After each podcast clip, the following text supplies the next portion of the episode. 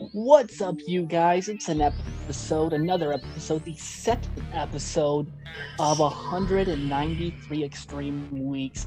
Cool, you want to let the people know what we just got done doing? We just got done interviewing Tony Mamaluke. Um, it was a, an amazing interview with some great insight on Tony Mamaluke about original ECW, WWE ECW, and just some personal stuff with Tony Mamaluke. Um, he also gave us some great advice at the end. So I promise you, you're going to want to stick around for that part. Uh, it's funny how this, all came about. As it seems like just a week ago, we were saying we were going to show up at his door. We're going to shoot, shoot to show up on his door. And Um, yeah, so, so let me run down on how that happened. yeah, go ahead. that shoot. night, that night, me and Cody were DMing each other, and I said, "I'm emailing some promotions tomorrow morning to get Tony on," and he said, "Do it, lol," or something like. Didn't believe in me, so I woke up Tuesday morning. I emailed uh, B Dynasty Pro Wrestling. I believe they're in the New York area. Shout out to them. Uh, I emailed the promoter because I found that's where he last wrestled on Cage Match. And then I went to their Twitter and their DMs weren't open. So I had to go to their website, which is poorly functionable. It's horrible. That's the only thing I have to say about that. I had to find their email on the contact us page thing, which was almost impossible. Found it. And I emailed them professional. I said, Hey, my name's your boy Squint, also known as Jacob, which Cody calls me by my shoot name a few times in this interview, which is going to be awesome. And I do to too, hear. just to not confuse him. Yeah. And, I emailed him and I was like, hey, it's Squints, also known as Jacob. Uh, me and a buddy have a podcast about WWE CW and we want Tony Mamaluke on. and his response was within 10 minutes and he said, yeah, let me text. Um, let me text Tony and see if he's cool with me giving out his phone number. I said, all right, Ben. He sent me his uh, phone number. I texted Tony, and Tony replied very quickly as well. And basically, me and him set up a phone call for that Tuesday night, and then we set it up. And basically, he's gonna he was on not gonna be on. He was on. he was on the podcast today. It he set it up himself. He asked me what days work, and I told him, and he said, "All right, let's do it next Monday." And then I gave Cody my shoot phone number, and I had to call him because I was feeling like a little girl about it. uh, and then this is off the air that he said this, but at the end of the interview, when we were done recording and we were just chit chatting for a second, Tony Mamaluke did tell us that he is open to being on again. So if we do have Tony Mamaluke on again, DM me or Cody or the podcast page at a man in his pod at Cody Wyrmboy with a Y and at your boy Squints. DM us and be like, hey, I want to ask Tony what his favorite porn star is, and he'll probably give us an answer. Um, he strikes me as an Abella Danger guy. I don't know though. No, guess he's a Bella out. Porch. He's a Bella Poarch. for sure. Um, but basically, that's going to come up after the first episode review, and then we'll take a little bit of an intermission for you guys to listen to that podcast or listen to that interview, and then we'll get into reviewing episode three because we're reviewing episodes two and three. Correct, Cody? Yes, indeed. Um, and I do want to say before we continue that I know my Twitter handle is a bitch. It's going to be changed as soon as all the stuff I've done with IWTV airs. That way they don't have out of date Twitter that they're giving people. Um, but I, I I fully understand my Twitter handle is a bitch, and I'm sorry about that. Yeah, it took me forever until you mentioned it last week on the episode what your handle was because I could never find you on Twitter when I'd go to tag you and stuff, and it made stuff very difficult. Uh, well, yeah, let's get into episode two of WWE CW. Uh, you want to let the people know, or no, actually, I know where this fucking was. This was in Albany, New York, 30 minutes away from Tony Mamaluke's high school. Oh, he, he said this on the fucking pod. You do you know what the arena's called? uh, the Tony Mamaluke Memorial Stadium, No, this is actually the Pepsi Arena. the Pepsi Arena. in Albany, New York. Um, Um, it was Janu- it was June 20th and the crowd was full. Um, Yeah. this was a full crowd. I don't know if they were still pre SmackDown or what, but this was a full crowd. we open up this episode with a uh, lady. Uh, yeah, they didn't do this in episode three either, which makes me think they scratched it right away. Um, episode two, show notes. Uh, it says, "What is the open? Who is this woman?" Wow, because that girl was attractive. Um, so they open with a tarot card reading. I have actual notes besides Squint's horny notes. Um, this woman did a tarot card reading, but tarot card readings are supposed to predict the future, and this one recapped last week and Raw, and it's not at all what a tarot card reading is supposed to be. Um, but apparently she is a wrestler there were a few people online who were like, "Oh, glad to see she has a job." Um, so nothing really besides that for this opening segment, and then um, the match is the namesake for probably this title of the episode. Um, Tony Mamaluke had a match up against Sabu. that he talks about in our interview. He like Yeah, I'm not even just saying that as a joke. He legitimately talks like some behind the scenes stuff of this match, which I thought was really, really cool that we had him on this episode for him. it Uh, worked out that- perfectly. dude. It did. That was like he started saying that. I like literally like I shook my fist under the camera. I was like, mm. like let's go. That was real cool. But let's uh let's get into the match. Um, first off, I want to point out Mamaluke was rocking CM Punk kick kick pads. Um, which is very weird to see. Like to see other people in CM Punk boots and kick pads is so weird. But I'm assuming it was like an early 2000s indie wrestler thing. Um, uh, my first notes were please, please let Tony Mamaluke win. Um, unfortunately, that did not happen.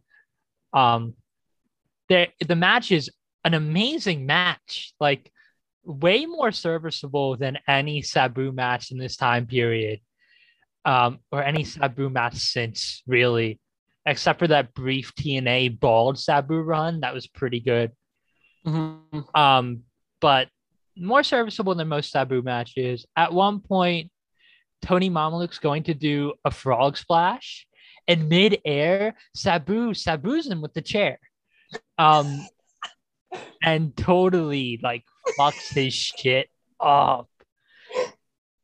Uh, the note I the note I had for this, I said, Tony goes for a frog splash. Tony goes for a frog splash off the top rope, but Sabu tosses a chair, but somehow still gets hit with the chair. yeah, coming down, coming down, the chair and Mamaluke still hit Sabu, but it's not as coordinated as a frog splash should be, so it does less damage in wrestling land. That was a crazy. I seen that spot and I went straight to my notes. I was like, "Whole," because that chair, like, usually when they do the Sabu spot where he throws the chair, he gets out of the way, but instead it was like He didn't move. First RVD and Rey Mysterio with the chair. Now Sabu and Tony. I'm pretty sure there's a sign backstage after this that says no more using chairs. like, god damn. No more using chairs on top rope maneuvers. Um, there's a table spot that Tony Mamaluke talks about in his interview later. Um, talks about how it left him with a scratch on his face for a few months, which I'm sure we'll see in later episodes, um, if that is true and not just wrestlers talking wrestler. Um, It looked like it fucked him up though. Like I believe Yeah. that. and then this ends with uh, a Tony Mamaluke screw job. And I should have asked him about this because he didn't tap at the time the match was called. He taps about two minutes, 30 seconds, really. 30 seconds after the bell rings is when he finally taps. So this is a Tony Mamaluke screw job. And in my EFED of ECW 2006, I am going ballistic with this, and I'm writing Tony Mamaluke as the voice of the voiceless. I'm I don't care. It pissed me off. You do not screw Tony Mamaluke. Uh, yeah. The only other note I have for that match, other than not tapping because that was bullshit, is Sabu looked rough, very, very rough. uh, well, once we find out what happens in a few weeks from now, I think that will explain that one. Oh yeah, it will. Also, I do want to let you guys know, uh, for this episode, we did not have many fan forums, and there was not many dirt sheets either. Uh, we quite frankly used a lot of our time researching Tony Mamaluke for the interview. uh, yeah, I, So- to, to be honest, the few fan forum stuff that I could find, I will talk about it later on, but it's still it's not that exciting and not enough to take up a whole segment, really. So yeah, um just sprinkle it in. yeah, so that stuff is not going to be as prevalent as it was in the first episode. oh, Cody, you know what segment's next after this one? Um, yeah, Kelly Kelly admits that she couldn't get her bra off. like I knew, like I pointed out, you passed, you ignored it, but I said that shit last episode. I was like, she couldn't get her bra off, you ignored it. She vindicated me this episode. Yeah, she says last week I had trouble getting my bra off, but I have more to show you. And I said, show me fucking now. I said, Um, get to the segment now. But that did not happen. Instead, we instead we had a pretty good segment where Dreamer called out Big Show, calling No. back. Oh, I don't. Am I missing something? Oh yes, I RVD am. prom- Yeah. RVD promotes his match. Uh, Uh, that's the only note I have for it. is he So- promoted his match. RVD hyped up a match that's him and Angle versus Orton and Edge at the end of the show. Um, pretty good. Nothing too crazy about this promo. It's just, hey, look at me. I'm RVD. I'm high as fuck, and I have two belts. That's his gimmick too. Yeah. Hey, I get high. He, Um, he always says. He always just randomly in promos. He always goes, "I'm the highest in the room," and I'm just like, "All right, cool, weed smoker. like we get it." Um, and then after that, we get this Dreamer calling out Big Show. It starts with a callback to his caning in ECW, um, where he lost a feud with Sandman. Sandman had got to cane him like 20 times or something crazy like that. And halfway through it, Tommy Dreamer grabbed the mic and was like, Thank you, sir. May I have another? Um, that's pretty much what he says about this beating, word for word. Grabs the mic, calls out Big Show, and it's like, Thank you, sir. Sir, can I have another? Big Show comes out and clowns on him. Big Show, uh, Big Show comes out, absolutely clowns on him. I don't remember Big Show having that neck tattoo. I don't know if he got that covered or removed, but I don't remember that Big Show neck tattoo. Um, and he does this. Um, I love this finish for Big Show. The Cobra clutch into a backbreaker into just tossing them. I think it's an amazing finish for Big Show. Yeah, that's what I put. I put Big Show whoops his ass, uh, yeets Tommy, and then just Tommy wouldn't stay down, which is what's it called? Which Tommy, that's two people on this episode that we've mentioned that I have talked to this past week, but don't want to. I, I, I don't want to talk about the Tommy one. He yelled at me. yeah, Tommy Tommy clowned on Squints because to- Uh, because not Tony. Tony had nothing to do with that. Uh, because Squints made the WrestleMania 23 joke, and Tommy, 17. whatever. I don't care. I wasn't born. Um, he made that joke, and Tommy saw it somehow. I Tommy vanity searching, um, and was like, "Hey, kid, shut the fuck up, kid." I said he said his exact words were he copies and pastes this message. He apparently like vanity searches Tommy Dreamer WrestleMania 17, I think, because I've had a few other people tell me he sent messages like this, but he was like, "Hey, that's not the true story. uh, it got fabricated in clickbait article, blah blah blah. And then I was like, okay, I'm sorry, Tommy. My sincere apologies. I'm glad you're in a better headspace. And he's like, don't apologize. Just wanted to get the real information out there. And then I said, okay, once again, I'm sorry. But, anyways, I have a former coworker of yours going to be on my podcast. And he just kind of one upped me and he's like, oh, he was on my podcast. And I was like, so no questions. That was another thing. We thought it was going to be like easy getting questions for Tony but I asked Ian Rotten and he said no. His he said I'm good. I think Mikey um, Whipwreck called me a mark. nothing. He said nothing. I can ask him myself. Uh, um, me and Mikey Whipwreck have had conversations before. Mikey Whipwreck is a great dude. I love Mikey Whipwreck. Um, when I was still wrestling and training, I named my finish after Mikey Whipwreck. Um, but he was pretty much nothing I can't get myself, kid. Um, big league me. Um, yeah. None of the wrestling journalists red? responded to any of us. No, dude. And I'm pretty sure SRS left me on red. check. Um, but after I'm gonna, anyway, I'll, I'm gonna have to send him the interview so he can put us in uh, Fightful.com. Oh yeah. Anyways. Um. Anyway, oh, yeah uh, we have a Kevin Thorn segment. I didn't have any notes about this. I literally just wrote Kevin Thorn pop. That's I popped for Kevin Thorn apparently. That's all I put. I put Kevin Thorn again because he's just standing outside a uh, the Pepsi Center or whatever it's called, uh, now known as Tony Mamaluke Memorial Center. uh, and it's just on a neon sign that says ECW Arena. And I believe Taz and Joey Styles go, "Who the hell is this creep just stalking us?" Yeah. Um, after it's whatever. after that, we get Macho Libre versus Sandman, and Macho Libre is a bastard hybridization of Macho Man Randy Savage and Jack Black's Nacho Libre. Um, this is, of course, of course, played by Tony DeVito of the Baldies, former ECW fame, um, against Sandman. Um, before we get into this there was this really weird picture in picture promo um, that happened as Sandman was coming to the ring. And it was, I don't know word for word because it, it shocked me. It's something like Sandman just saying, I'm going to kick some ass or something. It's, he, he said, he goes, I'm Sandman. I love kicking ass, drinking beer, and chasing women. And I said, that dude, I said, I am just like Sandman. That's what I do. I go to the bar, kick ass, drink beer, and chase women too, Sandman. And that's why you have 18 restraining orders. Um, zero. I have doesn't, zero. Doesn't.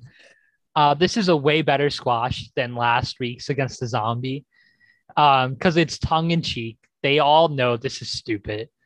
Um, Tony shot on also. Yes, Tony Tony shot one the zombie so hard. We found we found Tony's burner when we were going through forums where he said, "Sci-fi, really?" Tony was not Tony, like many others, was not happy ECW's on sci-fi. No, not at all. Um, this is a way better squash than last week, though, probably because it's Tony DeVito and he's an actual wrestler. Um, pretty good. Nothing really besides that. And then I have a feeling you like this next segment, so I'm going to let you talk about the segment. Which segment is this? Is this the one where they're all backstage? yeah, and Cena disappears. so Paul Heyman has the whole ECW locker room, and he's given them. Or no, well, first it starts off with Paul Heyman doing an interview, and the security guard's like, "Hey, sir, John Cena's in the parking lot," and Paul goes, "Get them, get them all together. Let's meet right here." And then he gets all of the ECW superstars all in a big huddle, and he's like, "What we're gonna do is this." Mid talk, Cena storms in the door and just stares at him, and I was like, "Oh shit!" And then he gives him like Paul and Sabu's face, he's like, "I have, I have a challenge, or I have a deal to make." And Heyman's like, "What's that deal?" And as he's saying this, Sabu goes to bite Cena. He goes. he like chomps at Cena like, for no reason, and they don't acknowledge it, which annoys me. And Cena goes, I'll have an extreme lumberjack match. Bring all your extreme guys. To the ringside. And then Sabu said, I accept with his cigarette ridden throat and Percocet eyes. And at Vengeance, we get Cena versus Sabu in an extreme lumberjack match, which I don't know what makes it more extreme than a lumberjack match, other than they probably have weapons. Um, yeah, it's Sabu and Tommy Dreamer just wildly swinging Sandman canes outside. I, I have no idea. It doesn't make sense to me, and I think it's a dumb gimmick. no, it's one thing I'm realizing from the beginning of this uh, series is they're very they're they're pushing the E and ECW stands for extreme, and they try to point that out every five seconds. Other than that time where uh, Taz cannot pronounce extremist or whatever, and they talked about it a whole episode. No, that was exhibitionist. he kept on calling it extremist though. Yes, yeah. and Joey's like, that's next episode. But basically, they just they keep on pushing this extreme agenda, and it's getting annoying. Not ext- and it's not even extreme. It's um, but you know what is extreme? Kelly's expose. A. Oh yeah. Um, uh, they got her a front clipping bra this time, so she could see what she could was doing, um, and could unclip her bra. Um, and oh god, she showed her shoulders. Um, and then some dude just comes out and covers covers her up. I at this point in time, I did not know who this dude was. Um, it apparently is Mike Knox, and we'll talk about that next episode. Uh, he, but Cody texted me and he goes, "Who the fuck is this?" idea, because I saw all that. It was these black and white, so like Kenta trunks, and it says outlaw, and that's it. So I was like, "Is this fucking James Storm?" Like, I don't, I don't know who the fuck this is. So my notes for this is this is in order. Vince taught her how to talk. Vince taught her to dance well. Ugh, ugh. Kelly, Kelly, crying emoji with the little puppy eye emoji. She's shaking her ass. The belt's off, shirt's off, bras off in all caps, and then Mike Knox, and then that's the end. um, shortly after this, we get ECW test um, promo. Um, I'm I'm not that familiar with Test. Um, besides from like New Legacy Inc. streams of them playing as Test and shit. I am not a Test guy, and neither are any of the fans. Um, the fans, or at least what I could find from fan forums, did not give a fuck about Andrew Martin. No, I personally, uh, I don't remember too much of Test's ECW run. I remember very vaguely of his like 2001 or two run with didn't, like Test and Albert or whatever. Didn't he like die shortly after this? No, he dies within a year. Yes. He yeah. Does so, not make it to the one year anniversary of WWE. He died like. So here's a funny story. Not a funny story. Here's a story a story about that. I remember being like seven, seven, seven. And I remember like I used to get home and get on WWE.com just to look at fucking Mark. Different, different art. I was seven. What you want me to get on? Like Club Penguin. Oh, dude. Club Penguin was the shit. Webkinz. Anyway. Anyways, and I remember getting online and seeing like it said like Andrew Test Martin passes away at the age of whatever. And like I literally was like, is this a storyline? What the hell? And then that leads to this completely off subject. But when Brodie Lee passed away, my little brother literally texted me. He goes, AEW is getting dark with their storylines. And I said, What do you mean? And I opened my phone and I was like, That's not a storyline, asshole. Oh. Uh, like he legitimately thought that like AEW was doing a death angle. Hey, I guess. Uh, Vince blowed up, so why not? Yeah, I, anyways, RVD and Angle versus war, uh, rated RKO, which I'm not sure if that's what they're going by at no, this time. Not at all. That's that's. uh, I also wrote that down as rated RKO with Lita versus RVD and Angle, but they're not rated RKO at this time. Yeah, I was I was gonna say they didn't get introduced as that, and they had two separate entrances, so I um, wasn't um, sure. This is the goated Orton theme. I love this Orton theme so much. It's right up there with my time for me. It's not this fire burns, but it's uh, it's up there. Um, you ever see that video of him coming out to this fire burns for like one night? no. He came out to a random episode of SmackDown to this fire burns, and then like next week he went right back to this. I don't know the name of this one, but Um, it was a pretty good match. I think it went a little too long. Um, I think they should have gave a little more time. They should have had another match on the show. No, I'm not gonna lie, dude. This match, about like 10 minutes in, I like clicked the pause menu to see how much longer was left. And I was very disappointed when I seen there was like 10 minutes left on the show. And I was like, fuck, like nothing against these four, but like, come on. Um, there was a great counter to the spear though. Um, Lita comes in, tries to hit RVD with the title. RVD ducks it. Um, Lita like launches the title. Um, and then Edge tries to come in with the spear, and RVD picked up the belt and domed him with it.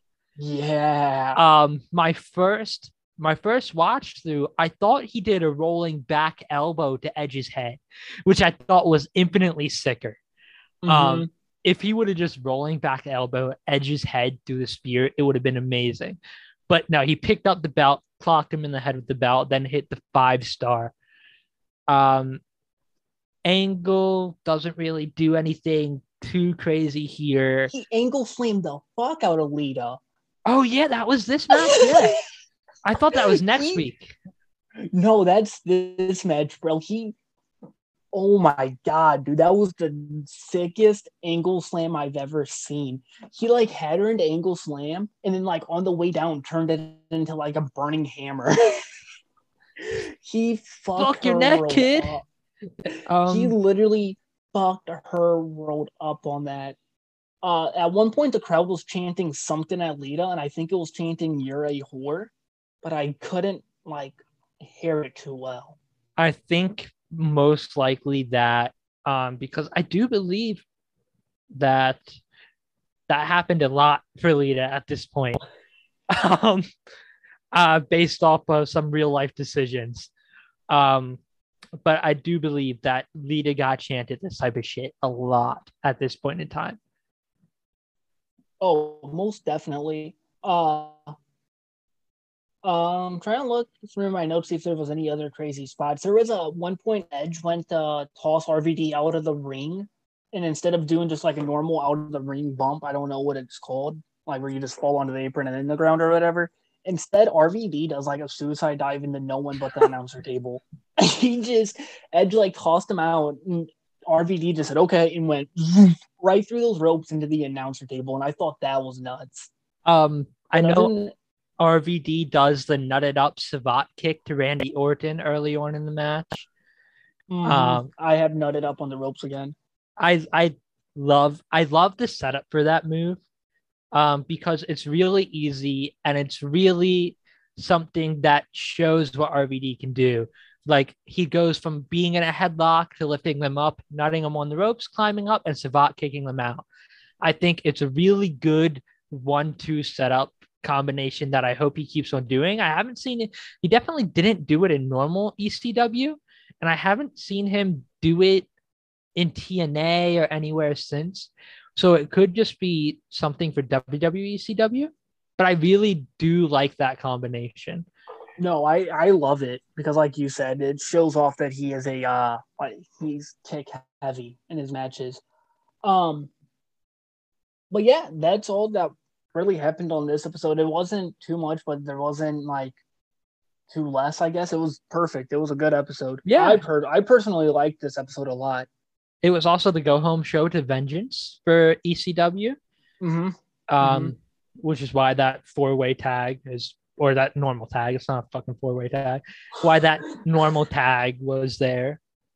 Um, gave us a little hint of rated RKO. And putting RVD and Kurt Angle in a ring is always a great choice. Mm-hmm. Mm-hmm. Which we'll see on the next episode. Yes.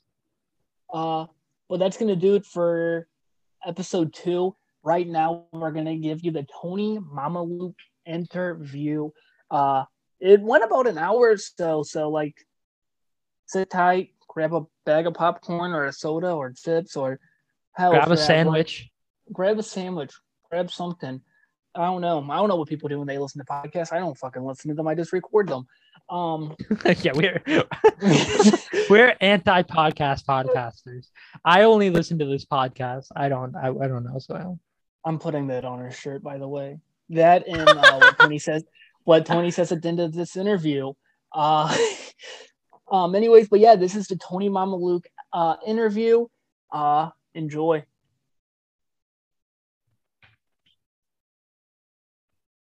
Okay. Hey guys, we are here today with the man in this podcast, and I'm going to be talking over Jacob today.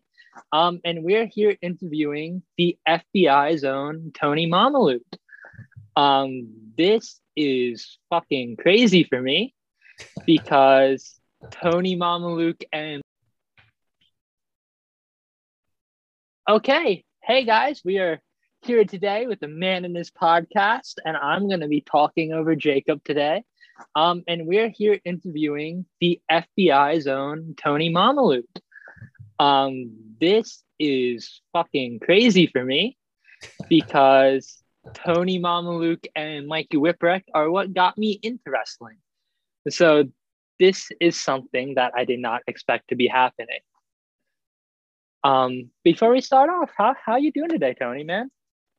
Well, I'm I'm great, and uh, I'm curious. Really, uh, you know, that that's quite something to say. That I would be a part of your reason to get into wrestling. Could you explain that a little bit? That's very interesting to me. Yeah, 100. So I'm I'm a really shitty like 120 at most kid from Baltimore City, and I when I got into wrestling, it was everyone was jacked up and like six nine and huge. And then I watched some of my dad's old ECW tapes, and it made me realize that I didn't have to be this gigantic person to do great, like put on great matches and have people invested. So you and Mikey Whipwreck are part of the reason I've spent a few years in training, and right now I'm being I'm a broadcaster for this, and I do interviews with some wrestling companies that are out there right now. Well, that's awesome. Well, that's really cool. Um, so this is this is surreal for me, and I thank you so much for agreeing to some random kid's text. Uh, no and um, so I'm Cody. I'm the I'm the co-host here. Um, Squints is the person who was texting you and emailed you this link. Um, this is technically his show, but I'm taking it for today. All right. Um, and the, the first question I have um, is was there was there ever a spot that you were running through a match with someone and you just went, I'm I'm not taking that. I'm not doing that. Because you oh, did yeah. a lot a lot of bad bumps. And is there anything that you were just like, no, I'm not, I'm not doing it? Yeah, well, I can definitely tell you one that I often speaking of your question, I you know, I often give as an example to other wrestlers who have asked or talked about similar things. And uh, it was Kid Cash, who I love, friend. Yeah. But um, he had that, what was it, the Moneymaker thing? Or Yeah, the Moneymaker. Yeah. The pile driver. Mm-hmm. And we were in, uh, we were in Matt, uh, the Hammerstein Ballroom. I believe it was the very last pay per view that ECW ever did, the original version, that is. Yeah. And he's like, you know, uh, I've got this this this money maker, and I said, oh yeah, I've seen you do it. He's like, it'd be really great, and I would let you. And he said, I would let you do anything you want to do to me, as but could we do it off the top rope? And I said, no, we cannot. and I'm, there's nothing that you could do. There's nothing that you could convince me to do that because that that's a bump. You you talked about. I I did take a lot of what appeared to be crazy bumps, but yeah, I, uh, for the most part, my bumps were under my own discretion and control. Uh, the uh, the guardrail notwithstanding, but you know the, the infamous guardrail bump. But every other bump was generally something I had fairly decent control of. But I wasn't about to take a, a pile driver with my arms pinned off the top rope um, for any amount of money. just wasn't No. to happen. Now that's a, about right. Yeah. now that's a transitional spot. But yeah, back in I guess the early 2000s, it wasn't quite to that level yet. No, not at all. Um, I'm glad you never took a top rope pinned pile driver. Yeah. Uh, that would have probably not been the best. Uh, a normal pile driver fucking sucks sometimes. Well, yeah, yeah, absolutely. But doing it off the top rope with not being able to really protect yourself, that's just that was a bridge too far for even me. Even when I was like 23, 24 years old, I wasn't about to do that. I think I was 23 then. I, I can't remember. Um, speaking of original ECW, do you remember what your last paycheck was for original ECW? uh not exactly because that was 20 years ago. Yeah, it was. It's been a minute. Yeah. I will tell you, it wasn't exactly inspiring. Was, uh, to be clear, um, but you know, I never really, and, and this sounds kind of almost counterintuitive, but wrestling was never really about the money for me. It was cool. I it was nice to be able to be uh, to live uh, doing it, to actually be able to have a, a money to to actually do that uh, you know, I guess, but uh, it was cool. Uh, but the most fun I ever had in wrestling was was ECW. It, there's nothing I could ever compare to that period of time in my life. And if it was still open today, and, I, and I'd recently said this to, uh, not to name drop, but since we're talking about ECW, when when it was talking to Tommy Dreamer, I said, you know, uh, if ECW was still open, there I would I would still be there on some capacity. I hopefully not still wrestling, like God Almighty, but I would like to. You know, my real passion in wrestling really had zero to do with money, um, and because I was. You talk about being 120 pounds. That's how big I was when I broke into the wrestling business. Was exactly 120 pounds, and when I was getting killed in the Florida Indies, it was the most fun I ever had in my life before ECW, and then Mhm. with all the characters and crazy people that I called friends. It was the best time of my life professionally, and it wasn't close. And that was, by the way, after I had my stint in uh, WCW. So it was, I, you Yeah. know, uh, but to answer your question, inconclusively, it wasn't enough money to uh, buy a bag of groceries. I'm quite sure of that. that's that's rough. well, they did go out of business after all. yeah, yeah, true. They they get bought out. Um, a few more questions about your your run in ECW, um, the original ECW. I do have some questions about WWE ECW later on. Sure. Uh, but I I have not gone through and watched every single ECW episode, and I'm not claiming to have done that. Um, but going through the match list of your career, the FBI was like married to Danny Doring and Roadkill for a long period of time. Was there was you did you guys just work together or was it just to get you guys on the card? Was there any specific reason why that match repeated so many times? Oh well, I, you know, I, that was really more about them. You know, uh, Guido had long since established the credibility of the uh, of the of the gimmick. You know, going Yeah. back to nineteen what ninety six, uh, and then moving that forward. You know, once we had our run, for the most part, with Mikey and Tajiri, and they were Mhm. probably going to go in different directions or do other things and then circle it. You know, it was a matter of trying to get Danny Doring and Roadkill uh, on a level that would cre- give them credibility with with that fan base that was beyond the opening uh, match. You know, uh, Yeah. it's it's not a, it's not by any means they, they were great wrestlers. Roadkill was better, way better than I ever was. Um, Danny probably could easily be categorized that as well. But because Guido had had time on television, he had been able to establish the gimmick. He went through his run with Tracy, uh, Smothers, may he rest in peace, and The Godfather before I got there. Um, you know, that was we had established it as being pretty much the top tag team at the end of ECW. This does not factor into the eras before us as a team anyway. And so hmm. Danny Doring and Roadkill were just we needed to establish them so when they finally did defeat us for the belts that it had credibility. So it, in the wrestling business nowadays everything's so fast forward and so yeah quick to come to I mean AEW will run an angle and by the end of the night they'll finish it on their television show.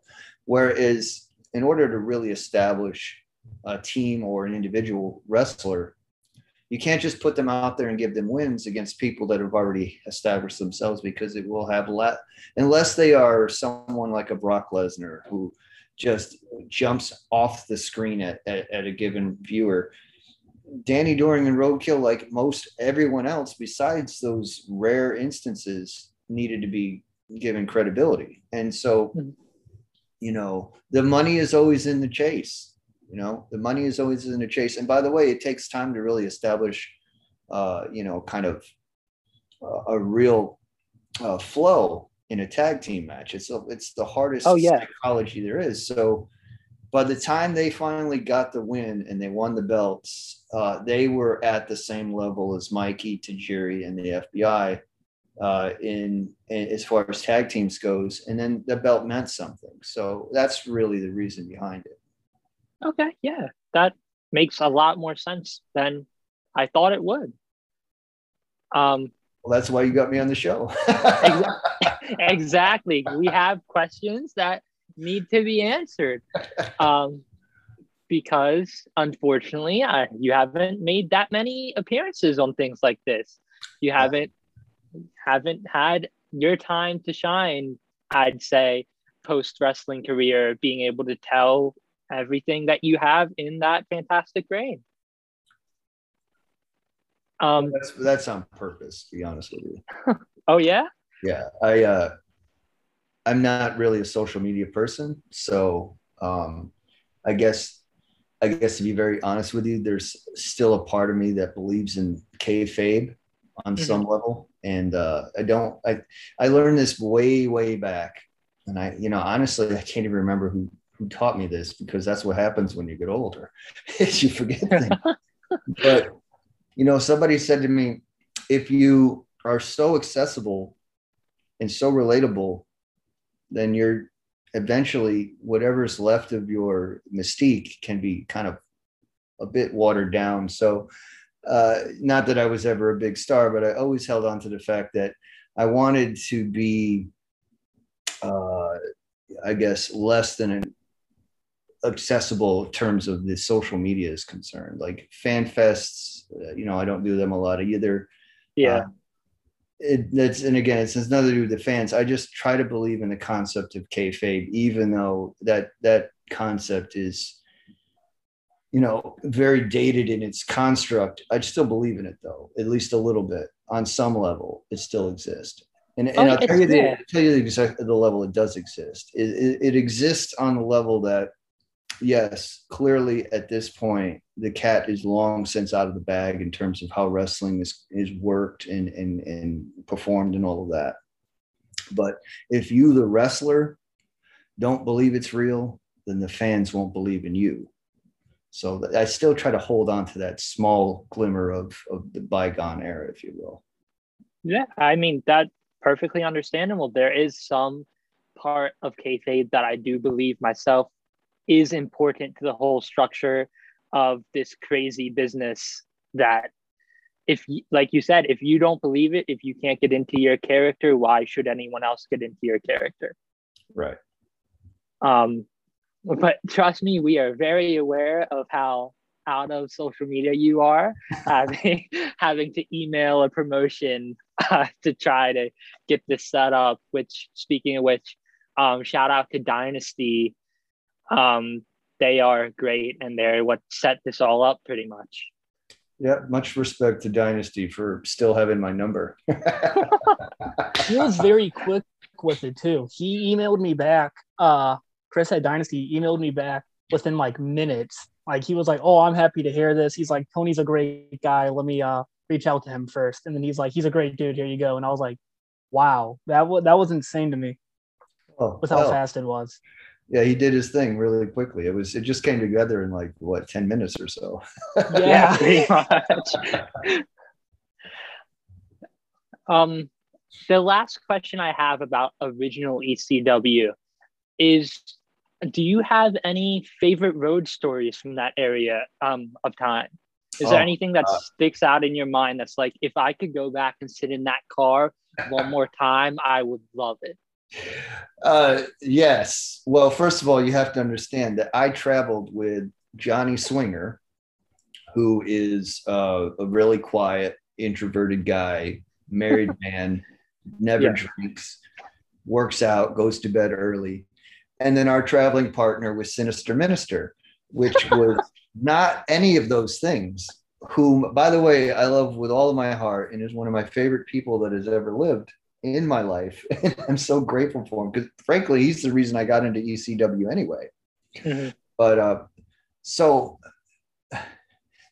when I first got into ECW, I paid my dues like every new talent did. And I drove my car to these shows and I left Atlanta or the Atlanta area. I lived in Marietta and um, I would drive to all these shows. And the first, like, the first three months I was in the in the company, I I drove thirty thousand miles. So I was mm-hmm. driving mile after mile after mile, and uh, so I would I would pick these guys up at the building and then we would drive the rest of the tour and then I drop them off at the airport and I drive home. That was kind of like how we did the thing.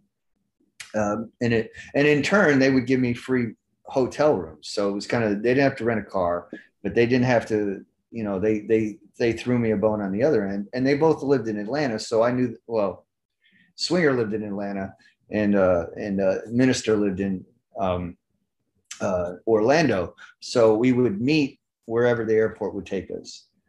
Well, this one night I, I leave, uh, and it's kind of a long story, so excuse me, but you have to put it no, in context. You're, you are all good, man. so I left my house. I drove all night. I got to the airport in Virginia, and the show was in Virginia Beach. I was exhausted. I mean, I'm I'm exhausted. I drove all night long. I waited in the airport. I passed out. Here comes Sinister Minister. Bless his heart it is now about 10 o'clock in the morning, and he's already been drinking since 10 o'clock last night. and we go and drive the show. Uh, we wrestled uh, Joey Mercury and uh, who's his partner? Um, uh, oh, God, I can't remember it all of a sudden. Who was Joey Mercury's partner back in the day? I don't remember. Well, uh, back yeah, I had no idea. anyway, we wrestled. And the only reason I remember, I, I did we did a, a spot in the match, and I slept. And I was so tired, I slapped Joey in the face, and I knocked his jaw out. I was I felt terrible. That was the same night that the cop stopped. Uh, it was an amphitheater show, so it was mm-hmm. outside, mm-hmm. And, uh, and RVD's blown it down in the back of, the, of course. building. cops rolled up on him. He had to play "Hey Brother." so anyway, so the next night was going to be my debut in the ECW arena, or maybe it was my second time there, whatever the case may be. So we drove again. I drove all night long from Marietta to Virginia Beach Airport, wrestled the show, drove all the way till the point where I got exhausted, and Swinger drove the rest of the way from Virginia Beach to uh, Philadelphia. We got to this hotel room in this, I can't remember the hotel anymore, but it, it was like the famous or more infamous hotels in the South Philadelphia area. Is where all the fans and all the wrestlers kind of converge and any number of debaucheries can take place in that endeavor. And yeah. so it's five o'clock in the morning. I have been up for basically th- almost two days straight, and I passed out and the next thing I know, I hear boom, boom, boom. I'm like, what the hell's going on? It's inside the room. I'm like, what the hell is going on? And I look over and Vandenberg, by the way, the whole trip from Virginia Beach to Philadelphia, he's passed out from being drunk, just completely passed out. And me and Swinger, are like, I'm taping my eyes open just to keep, because you don't want to sleep when you're already tired, and you're, you're the person who's taking over for you is going to be driving through the night. We were pa- we were Yeah. almost passing out while driving, and boom, boom, boom, and Swinger and I both wake up from two different beds. We look over, and between both of the beds, there's a pot, there's a jug of ice, and Vandenberg is slamming beers into the ice. It is now seven o'clock in the morning. I said, "What are you doing?" I'm gonna go bang some whores. I'm like, oh what are you talking about? so he gets out of the room. He opens the door. It closes. The very next room, the door opens and it slams. oh God. And that was just one instance of what it was like to be on the road with ECW. And you can imagine a 23 year old impressionable young man was just I loved every damn minute of it. Now I, Of I was.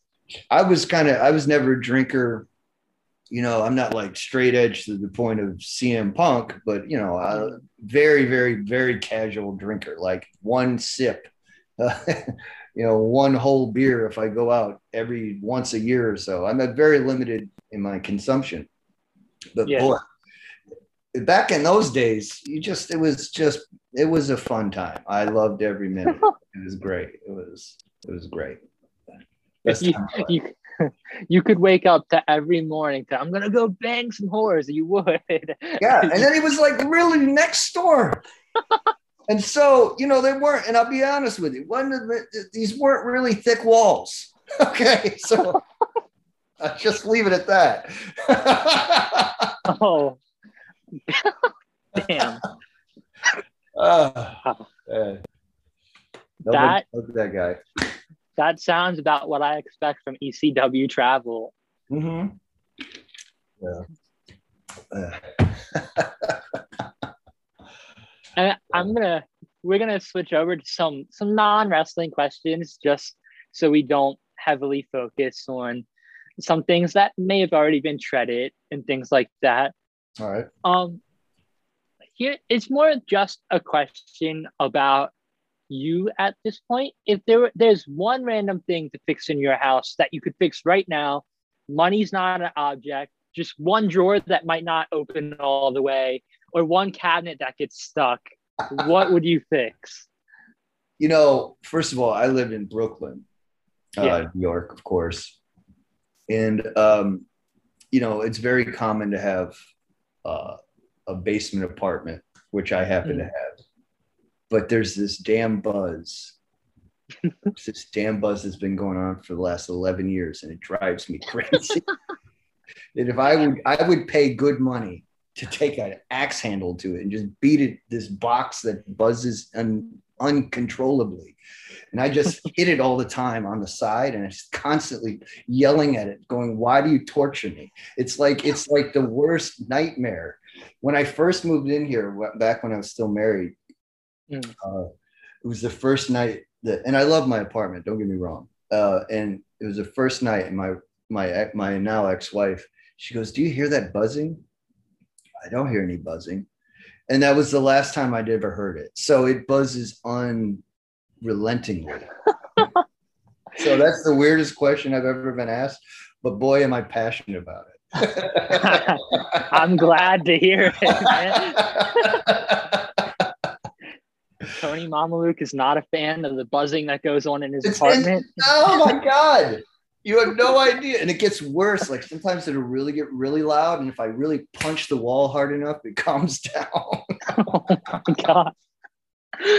I'm glad you actually had an answer for that question.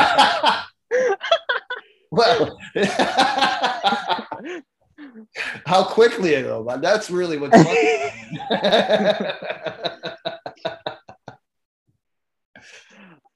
Um, and what what is your opinion on pineapple on pizza? Are I'm you for it? You're a As long fan? As long as it's accompanied, well, first of all, to be very honest, pineapple is if if I was to have one thing to eat, and I mean Yeah. the only pineapple would be in the top one or two choices for my last Okay. con- last thing to eat. So pineapple on pizza, I'm totally down with. I do like it with the ham. So the Hawaiian pizza thing, I'm rocking that. Absolutely, I love pineapple. Perfect. Tony Mamaluke hates buzzing and loves pineapple. I do. Yeah, it's funny how passionate I can be about these ridiculous things. Hey. Listen, we are on this the main episodes of these this these podcasts. We are going through and watching WWE ECW, and much to. Sure. yeah, yeah, it's rough. It's it's Was there no one else left to be to, to, to, to fall on that sword? You seem, You like said it's nice, you seem like nice people. you said it's tough for only three episodes in, bro. Oh, yeah, it's heavens. tough. It's How'd you tough. get through the first segment of the first show? Um, barely. Wow. You, Uh, must, you must be a religious man. you know, at this point, Or I might become but- one. At the end of this, I might become one. you must you must you probably will have to. But anyway, go ahead. Um, but like, yeah, I'm. I've been very passionate about the matches of yours that we have during these few little um this about one year I think your run was total. Uh shave off a little bit of time. We'll round it to that, sure. Yeah. Um, I've been very passionate about making sure we go into terrible detail about everything that's going on. Okay. Um, because I, like I said, I am I'm a mark for Tony Mamaluke. That's just what it is. well, thank you, first of all, for that. I appreciate that. Um, honestly, part of the reason I signed on to do this because it was just going to be um, Jacob, but I wanted to talk about Tony Mamaluke, and look where it led us. There we go. there we go. Um, but passionate about weird things is never a problem. Now on to WWE ECW itself. Talk Um, about weird things, but yeah, go ahead. yeah. How how did you feel getting that call, being like, "Hey, we want you to come in for this. It's going to be called ECW, but it's it's going to be nothing like what ECW was." Um, well, I'll I have to give some background on to, to be able to answer that in the proper Yeah, no problem. So, no, ECW closed down. What uh, was it? January of two thousand and one. I think that's yes, I believe so. and I, I think we did we did a couple of uh, we did a couple of pay, uh, paid shows in Missouri. Were actually the last time that we were really together, for all intents and purposes. And then I kind of went on a, a journey, really a, a you know more li- more like an odyssey, Mhm. because uh, you know my wrestling career was really almost derailed entirely because of the reputation that I had for having concussions. Mhm. And um, that was what caused me to be terminated from my WCW contract in, uh, in 1999. And then uh, I think there was a nine month break, and then ECW just kind of happened. But once ECW closed, you know, major companies were not really keen on on stepping opening up a door for me because of that reputation and this was of course before we really understood concussions Yeah. Um, in my era we called it getting our bell rung. Mhm. and i got my bell rung a lot. I mean a lot. And uh, and this you know the cumulative effects of concussions we're just really starting to understand now. And i can appreciate it more now in my in my 40s than i ever did in my 20s because it, you know when you're in your 20s you just get up and you keep moving forward. But so i went on a long journey of not really being on a national level i did a few shots for tna uh, Mhm. there was that world wrestling all stars i think i did Yeah. one time um, but really i kind of just disappeared in, in in the eyes of the wrestling community or fan base rather uh, for what six years. Yeah, it was. A, it's there's yeah. a hefty absence right there in the middle. Yeah, and that was all due to the fact that number one, there was already a really kind of diminutive Italian guy on television who happened to be Guido. They don't need two of those guys. Yeah. And, and WWE, you know, the thing about ECW is it allowed you to kind of be uh, to uh, accentuate your positives and and mitigate your your negatives. And my obvious negatives visually was my size. Hmm. And so to get that call to answer your actual question now, to actually receive that call was kind of um uh, a, a, it was kind of relieving because I never thought it was going to happen. I thought my because there were a lot of people who were in WWE that knew me from my time in WCW, where my reputation really kind of just yeah. became the narrative of Tony Mamaluke, well, Tony Marinara. And so I was, I was, I was, uh, I really thought it wasn't going to happen for me. And I just thought the only real opportunity I had was to wrestle internationally. And that never happened for me because of a variety of different things. It was like, you know, in my era of the wrestling business, the business was at the lowest period as far as, as, as amount of opportunities as it's yeah. been ever. Uh, you know, after USWA closed when I was just breaking in, mm. WCW closed, and uh, ECW closed. The only game in town was WWE and a little tiny faction of Southern Wrestling called TNA. Yeah. And there wasn't a spot there for me either because my wrestling style had evolved to being less uh, spot driven and more psychology driven. And I, you know, I just didn't have a place in the wrestling business because ultimately, you know, uh, I probably would be a poor man's Leif Cassidy to your average wrestling fan. I, was a, I was a tag team specialist, and my partner yeah. was off doing his own thing.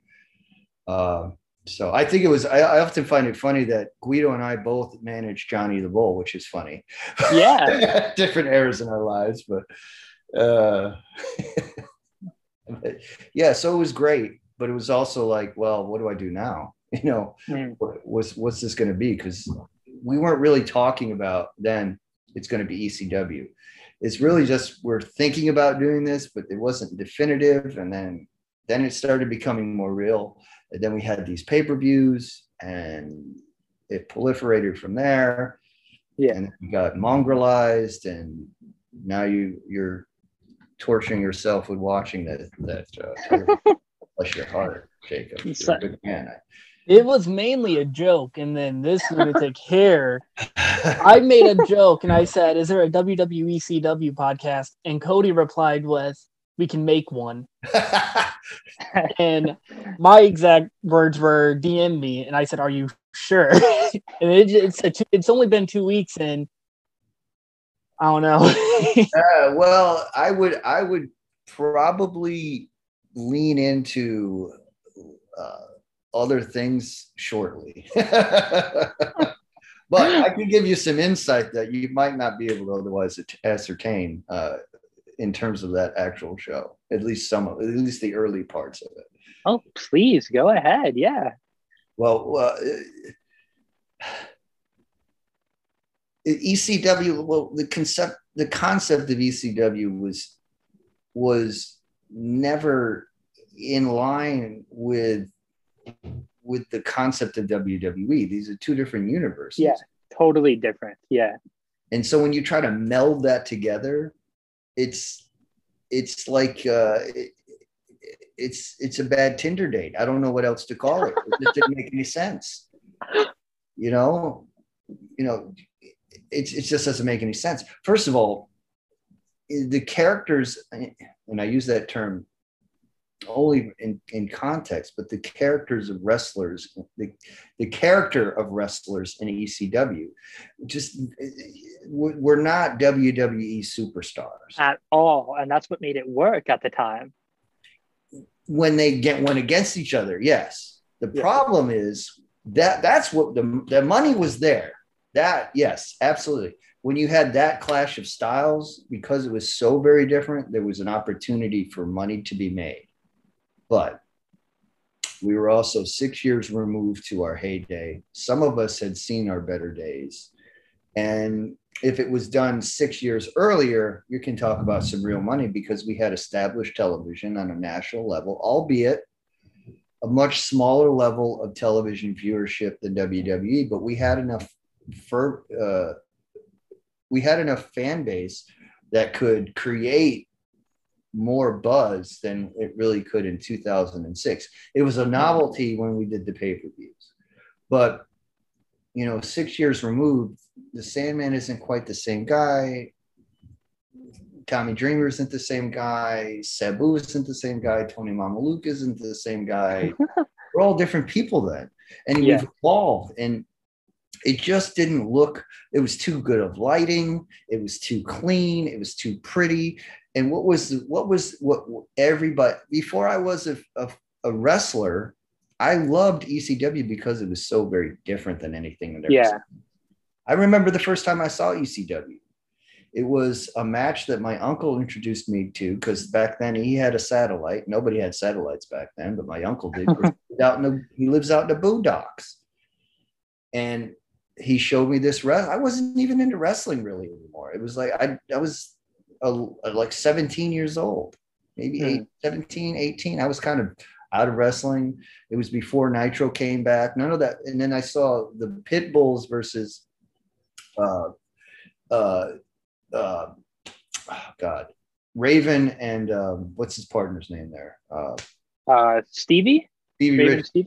And Stevie's a friend of mine. I apologize, Stevie, but I've been having more concussions than than most people should ever even remember to having. I've forgotten more than I've had. But him and Stevie and the Pit Bulls, Stevie and, and Raven and the Pit Bulls, it was the craziest thing I'd ever seen in my in my entire life. And I'm like, well, I like wrestling again because it was different. Yeah. I think a lot of people feel that way about AEW now. It has kind of like a an ECW feel with a WCW budget. So Yeah, almost. I'd say, yeah. so, but it was great when we clashed. It was really awful when we tried to merge those worlds together, and you know that didn't work. And it was, it was obvious early. I mean, very early. I mean, obviously, Hey. Yeah. yeah. you know. And we were on the Sci-Fi Network. they, yeah. Um, And I like the Sci-Fi Network, right? Don't don't. Uh, that's Yeah. not a shot. At, what does that have to do with us? What are we talking Um, about here? Now you have vampires and tarot card readers and the zombie. Um, rest in peace. Yes, Tim Arson, rest in a- peace. I understand he was a nice person. It was probably the only shot he was ever going to get, and I hope he got a payday out of it. But they set him up to fail. What You- you what wanna- are we doing here? You want to hear it's just an interesting fact about that gimmick? Um, in around shortly after this appearance um, at ECW, he continued to do that gimmick, and in Puerto Rico, he had a match with the Boogeyman in that gimmick.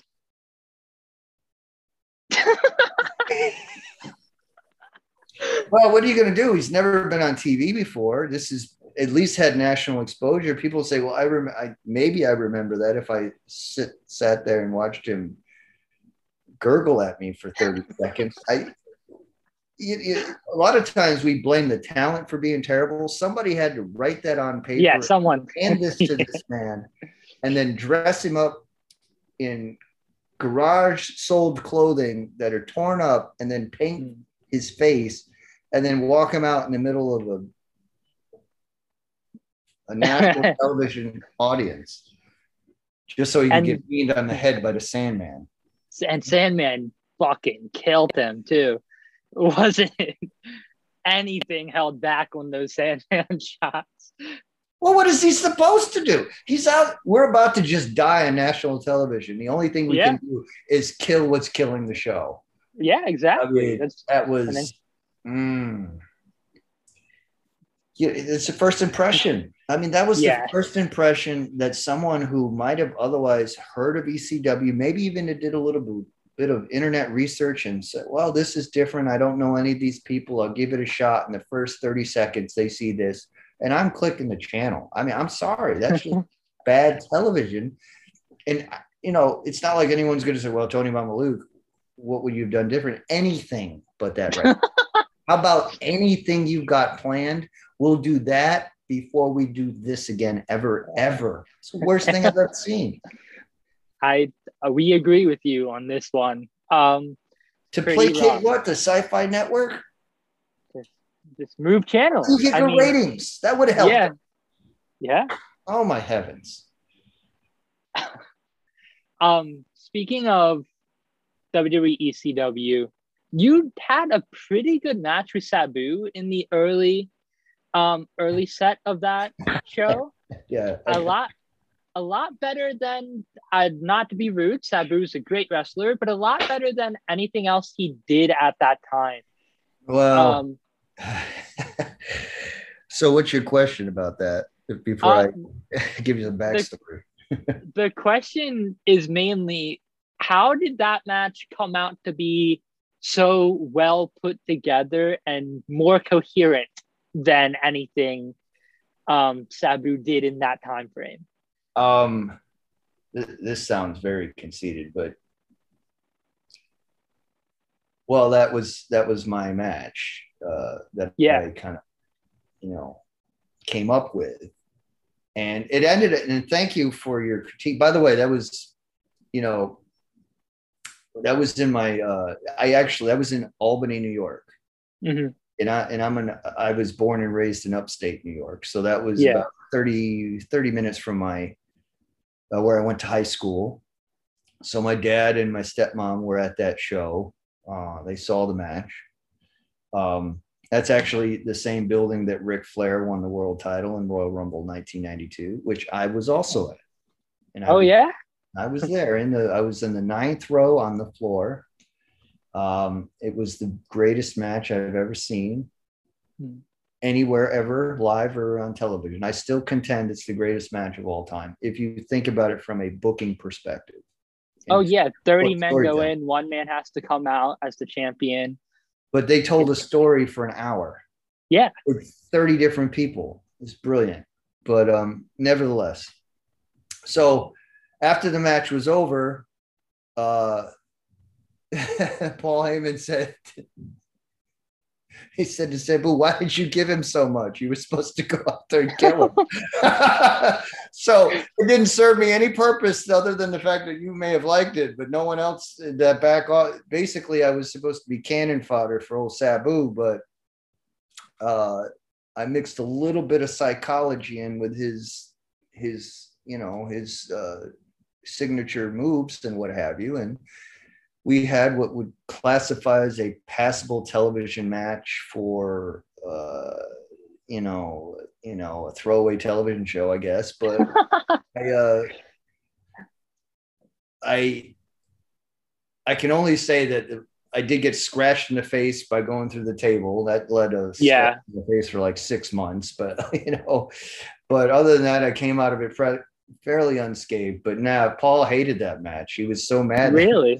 Yeah, because and and I I understand why because Sabu was going to be yeah he was being pushed as one of Yeah. our top guys. Uh, you know he had that match with uh, Rey Mysterio at our pay per view. I think it Hmm. was a a no contest. I think they both kind of just stopped whatever. Yeah. So Sabu was being he was being they were Paul was trying to position him as he would make sense to do as a top tier guy for the for the overall deal. And I was a tag team wrestler. It should have been a two minute squash match at best, but nobody told us that. So I went Yeah. out there and wrestled a match, and I used psychology as best I could with that type of opponent, and uh, and uh, you know was my first step out the door. So there you have it. I mean, for all all intents and purposes, it might not mean anything now, but it definitely has been one of the best matches on that show so far. well, Um, in all of WWE ECW. Us again, I'm not, Sabu would kill me with a look, but especially with Sabu at that time period, even though he was being pushed, like you said, a lot of his matches were not that coherent.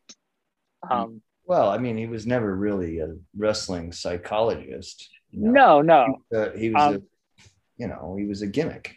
Or he and a lot of the a lot of the writing for him wasn't the best either. Um, giving him a no DQ match that ends in a giant DQ, and uh, wanting us to take him seriously still with that. Well, like I said, if we would have done this in 2001, or Yeah. even this would have been the hottest wrestling show on television if Paul had an opportunity to make it as such.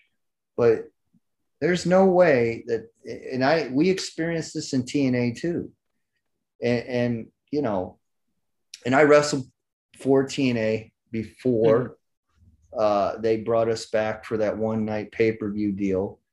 But I can tell you that nobody, no locker room wants you to go in there and show up their show. Yeah. A bunch of people that weren't there before that. Mm. Now, TNA, we had one of their highest rated pay per view buys of all time off of what, a four week build? Somewhere around there, yeah. three, four weeks at most. And we had one of their highest buy rates ever. And that was eight years now removed, or Hmm. maybe even more, whenever it was. I think it was at 2011. Is that 11 Yeah. years? Yeah, because I believe, or at least from what we can find, you took a break from shortly after you got released from WWE Yeah. until around 2009. yeah. Well, I, yeah, there was nothing, there was nothing for me to do. I had to go make, go to get a real job. But, um, but my point is, we never had a chance. ECW, WWE had, it, it was never, there was no way that that was ever going to capture the magic of the old days because it would be like it, it would be like going into it would be like being the New York Yankees and have the Mets come over to your house and then change everything you ever did as a Yankee organization and expect you to just accept that. It's just if if what you do works for you and then you bring these other guys in because it works for just a, this group of people over here. Well, screw those people over there. We're just going to focus on these fans over here, and it never was. It was never. It was never really given the real jetpack to the moon treatment. Just never was going to Oh happen yeah. No, for a variety uh, of reasons. it's a whole messy thing that we are recounting and living up. Um, hey, why the fuck is this like this? When it could so easily. 190 more episodes.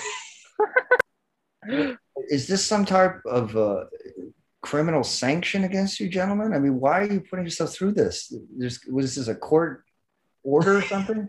Um, someone someone has to tell people not to watch it.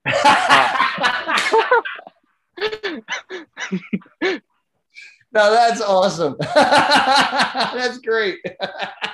someone has to live as the warning to people who don't know what it is and are flipping through Peacock and they're like, "Oh, ECW is good. What is this?"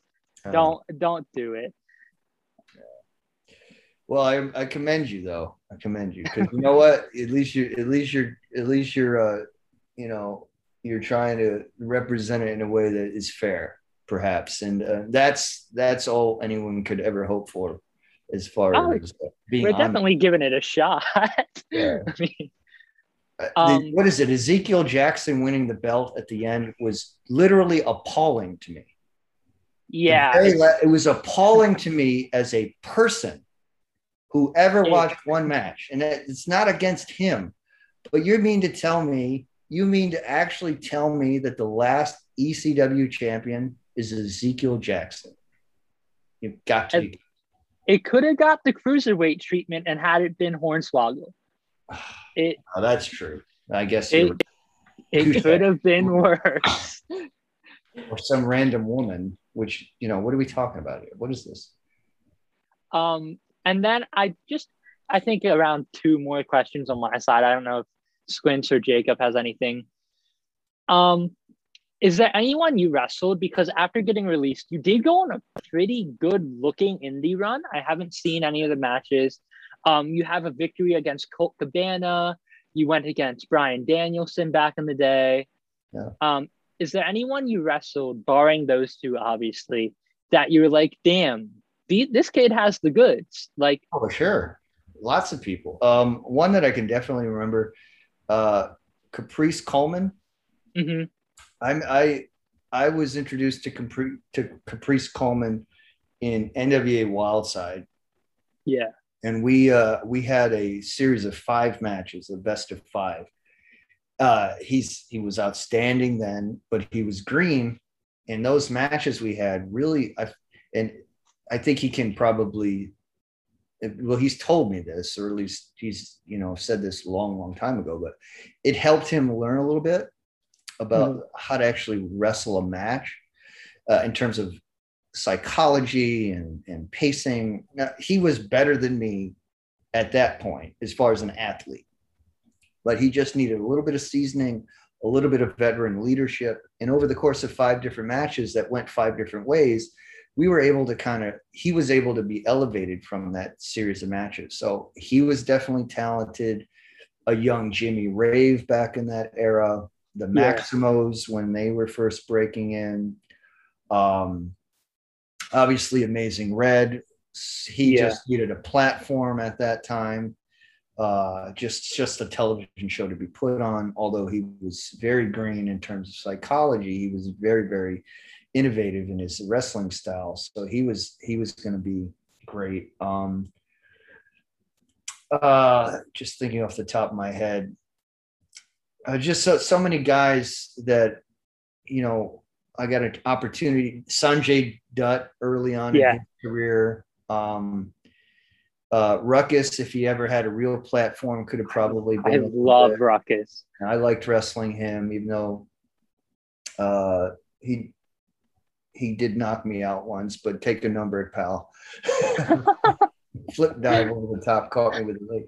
Those, uh, but I can tell you, without any hesitation, and I didn't actually. I don't think I ever actually wrestled him Oh no, I did. I did actually wrestle AJ Styles, but this was before you knew AJ Styles. But the first time I saw AJ Styles was again at this uh, Georgia, uh, North Georgia NWA affiliate, Wildside, and I said, "Well, this, this guy is an absolute amazing athlete. What is he doing here?" and and uh, and then I found out. So ironically enough, AJ Styles in in full con in, in, in full disclosure, he was actually going to be in WCW. Mm-hmm. Uh, Chris Kanyon had been tasked with finding cruiserweights that were kind of new to the wrestling world in, in terms of the television, so new to fans, right? And we were all going to be on this show that was going to be separate from WCW. It was going to be like a, a child's, a, a kid show. So imagine, if you will, the uh, the the Power Rangers in in context of wrestling. So it was going to be elaborate characters. We are going to have a separate show, have nothing to do with any WCW product. We were going to be our own entity, and so that was what, what he was was Kanyon was tasked with. And one of the very first people that he discovered was AJ Styles because AJ was in Georgia. And then you know yeah. when you saw AJ, AJ Styles, like, oh, this guy's he's going to be. We got to sign this guy but AJ actually turned down the deal. Oh shit! And when he turned down the deal, they kept searching for more wrestlers, and I just happened to be one of the last few that they found. And so, if it wasn't for AJ Styles not wanting the job, I would have never been in WCW.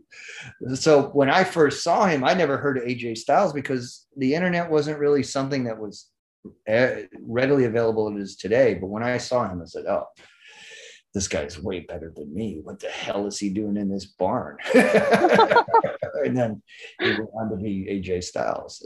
So his business choice was accurate in its uh, in, in in not taking that spot at the time. Yeah. Yeah. So um the last question I have for you on my side is what what I know your last match was against Papadon, I believe. Uh, um, uh, not exactly. I, I did a, another year or so after that. I thought it was going to be. I okay. did. I did, and then I came back and wrestled in NYWC until I blew my back out. Okay. But, yeah. Um, that well, that's information to me, and I'm glad that I have it. Um, what what besides blowing your back out, because I'm I'm imagine that's something that's like pretty immediately like oh fuck. Yeah.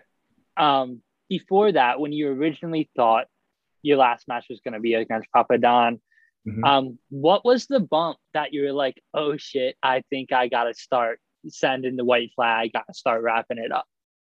Uh, in terms of the match with Papadon, the reason I thought it was going to be the last match, I had just been, I just had an opportunity in the i- i- for non wrestling professional life to really mm. kind of start establishing myself in my, my current role, which is a peace officer. And I thought there's no way I can do this and do that. So wrestling had its time. There wasn't really a spot for me to move forward. Here's a job that actually has, uh, you know, grown up things about it, benefits, health insurance, uh, pension, actual real money that I could live off of and be happy Yeah. for, you know, and not be slammed on the ground. So I thought, all right, Papadon is going to be my last match. He doesn't know it. I would really like to lose this match because you just want to go out putting somebody over, but he refused to let me ma- or let me lose the match. So I'm like, all right, well, I guess I'm going to have to go out here and do this. So we did the old Eddie Guerrero and Dean Malenko spot when they had their two out of three falls. But Mhm. instead of them both pinning each other, I just, you know, dipped up a shoulder and one, two, three, um, won the match. So uh, then I took my my shooter boots off, put them in the ring, and he was like, "What are you doing?" He's like, "What are you doing?" I said, "I'm just. This is it, my friend. This is all." There. What was that? Uh, what was the group that I? What was that group for that show? It was uh the one that's been around for years, anyway, in the Northeast. Anyway, for my memory sucks, sorry, guys. I'm sorry. No, don't worry about it. Uh, but um, Jim uh, Jim Kettner's group over there in uh, in uh, Delaware area and so on, all that part of the country, or I will check it out right now. Jim Kettner. He was the original EC, uh, ECWA. ECWA. ECWA. Sorry, Jim Kettner and all the boys. I, I didn't work for Jim Kettner because he had sold the company at that point, but that's where Low Ki started and a lot of a lot of guys in it. They had the Super Eight for years, all of that. So that Yeah, group- they still do. Yeah. they still have the Super Eight. Good for them. Yeah. um, excuse me. But yeah, so I thought that was going to be it because I thought I was going to go off and be a grown up.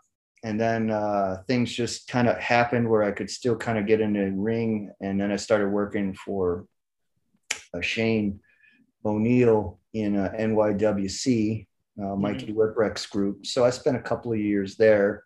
And then uh, what the bump that blew my back out was just um, it- so I was wrestling on an indie show uh, in New Jersey, and I'll never forget this because it it kind of it's a it was like a premonition. Really, it was just logical sense. But when I was in the ring, it was a really bad, bad ring, and I said to Guido, "Someone's going to get hurt in this ring," and the reason I said that is because one of the boards had had been popped up over the top of another board. Yeah. And so we wrestled around. Somebody gives me a hip toss, boom, right there. So I hit it, and all of a sudden, my body stopped wanting to move, and I couldn't. I couldn't move. I couldn't walk. I couldn't get up. I wasn't paralyzed, but I was in such. I was in. I was messed up. I don't know what's going on. And I'm looking over at Guido, and, and I just tagged out, and he was like, he wasn't ready for that. So they kept wrestling the match, and like the wrestling sensibilities of myself, you got to finish the match, right? You know Mm-hmm. yeah, of course. Of course. finish Yeah. the match. You're in there. You have to finish. Screw all this X sign and rubber gloves nonsense. Now, I'm I'm saying that facetiously, of course, because this, if you're injured, you're injured. Yeah. It's not being hurt. I, I was injured, and so anyway, I said, "Screw this," and I and I and I tagged myself back in, and I kept wrestling, and I went to do a spot, and the ring ropes were so loose. When the guy pulled the ropes down, I was I was going to hook and go, but the ring Mm. ropes went so low there was nothing to hook. So now, after I just hurt my back, I flew out of the ring and landed on the floor. And now I just Yeah. crashed on the on the basketball court, and now I got I can't move. And I staggered up, and when I staggered up, I forgot the next spot was the guy was going to do a rolling thunder on me, and boom, he killed me again. So in the course of like that three moments, Mhm. the match ends, and Guido and his son Nick had to drag me to the locker room because I couldn't stand up. I was walking like this. I was bent over, Yeah. and I couldn't walk standing up straight. And I said, and I I couldn't get dressed. They had to help me get dressed. I couldn't get my I I was not in ever in pain like that in my life. And Guido's like, well, we'll just get you in the car and we'll take you to the house. And when we get there, we'll go to the bar and everything will be fine. I said, well, first of all, I don't want to go to the bar. I don't want to go to the bar. I'm broken. Well, first of all, I don't even like bars. And the only reason I go is so that somebody can drive home. And so we get to his house about two hours, like, you coming to the bar? Are you kidding me? I can't get out of the car. I was, I was pissed. So I went upstairs and I just lied on the floor. And Nick played video games, and I lied there. I couldn't get up off the floor, and I laid there all night. And I got my bag and went home. And I and I was crooked, but I said, "All right, I got to get to the chiropractor. Get to the chiropractor, fix me up, fixed me up." A month later, I had another match. Uh, got hurt. It was feeling not so great. Another match after I got fixed again. Another match. After that match in in uh, Deer Park, I couldn't get up off the bench to shake the guy's Mhm. hand who I just wrestled. And again, he beat me too. I beat him too. So my last match was an actual win. And so I'm like, I can't retire this stupid. But I could when I got home that night, I laid down on the couch. I couldn't get to my room. The next day, I couldn't get off the couch, and then that was it. I was done Yeah. right there, and there was no more bumping for you. I, my bump card was full. Yeah, there. Everyone has their bump card, and I hope mine is not on its way out already. Well, I tell you what, when it's over, there's no more discussion. It's just over. And that's that's the way it is. So Guido's still trying to get me to wrestle. I said, Guido, I spent more money fixing my back over the last 10 five years than I could ever recuperate on the independent scene. I don't care who's booking me. Now, if you want me to go to the back and critique your matches, I'm your guy. Yeah. you want me to help you with some of the spots that are kind of making you have a little bit of difficulty? Maybe I can help you. But if you think for one second Tony Mamaluke is going to take a bump, you're crazy. I don't even want to take a rolling bump. No, thank you. so, so what you're saying is you'll come back for a Goldberg run, Oh, and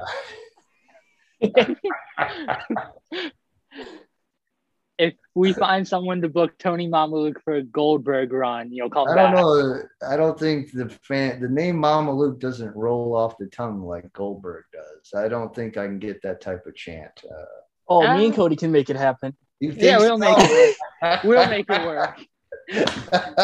well, I respect your diligence. Um, and unless Squints has any questions, that's that's all I have. So I just ask every guest uh, one question, and it's if you could give any piece of advice to anybody, what would it be? Not related to wrestling; it can just be related to anything in life. What would it be?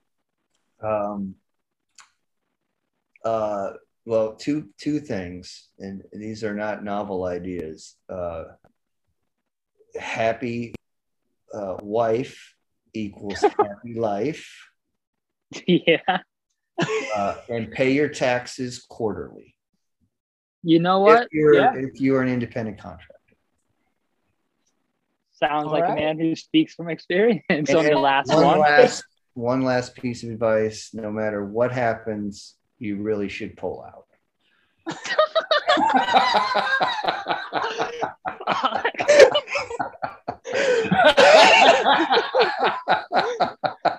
Tony Mamalu, happy wife, happy life, pay your taxes and pull out. I'm putting that on a shirt. Fuck yeah, brother. Oh, but yeah, that's all I had, and you gave something more. so I like that. I like those answers. uh, thank you so much for being on. Yeah, it was an amazing pleasure to get to talk to you. Uh, the, the, the pleasure was mine. Thank you. Thank you. uh, that's gonna do it for this segment of the podcast. Uh, yeah. Up next is episode three of WWE CW.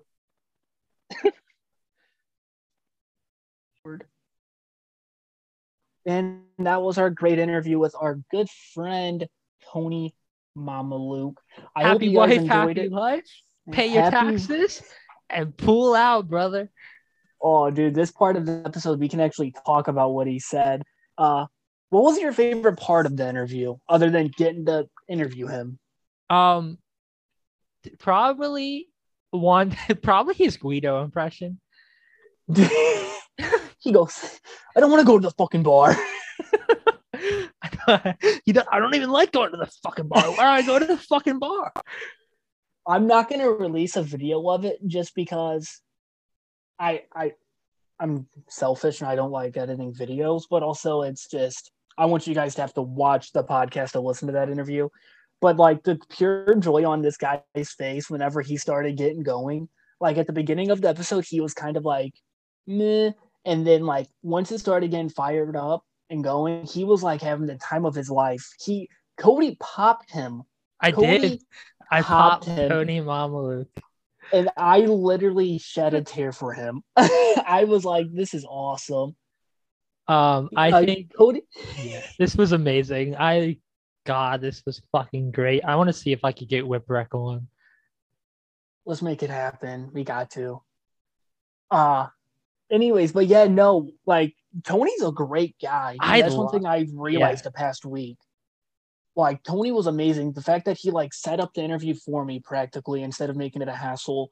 And then like right when we invited him to the Zoom, he like jumped right in and not like asking any questions. He's like, "Hey guys, how you guys doing?" I was like, "What?"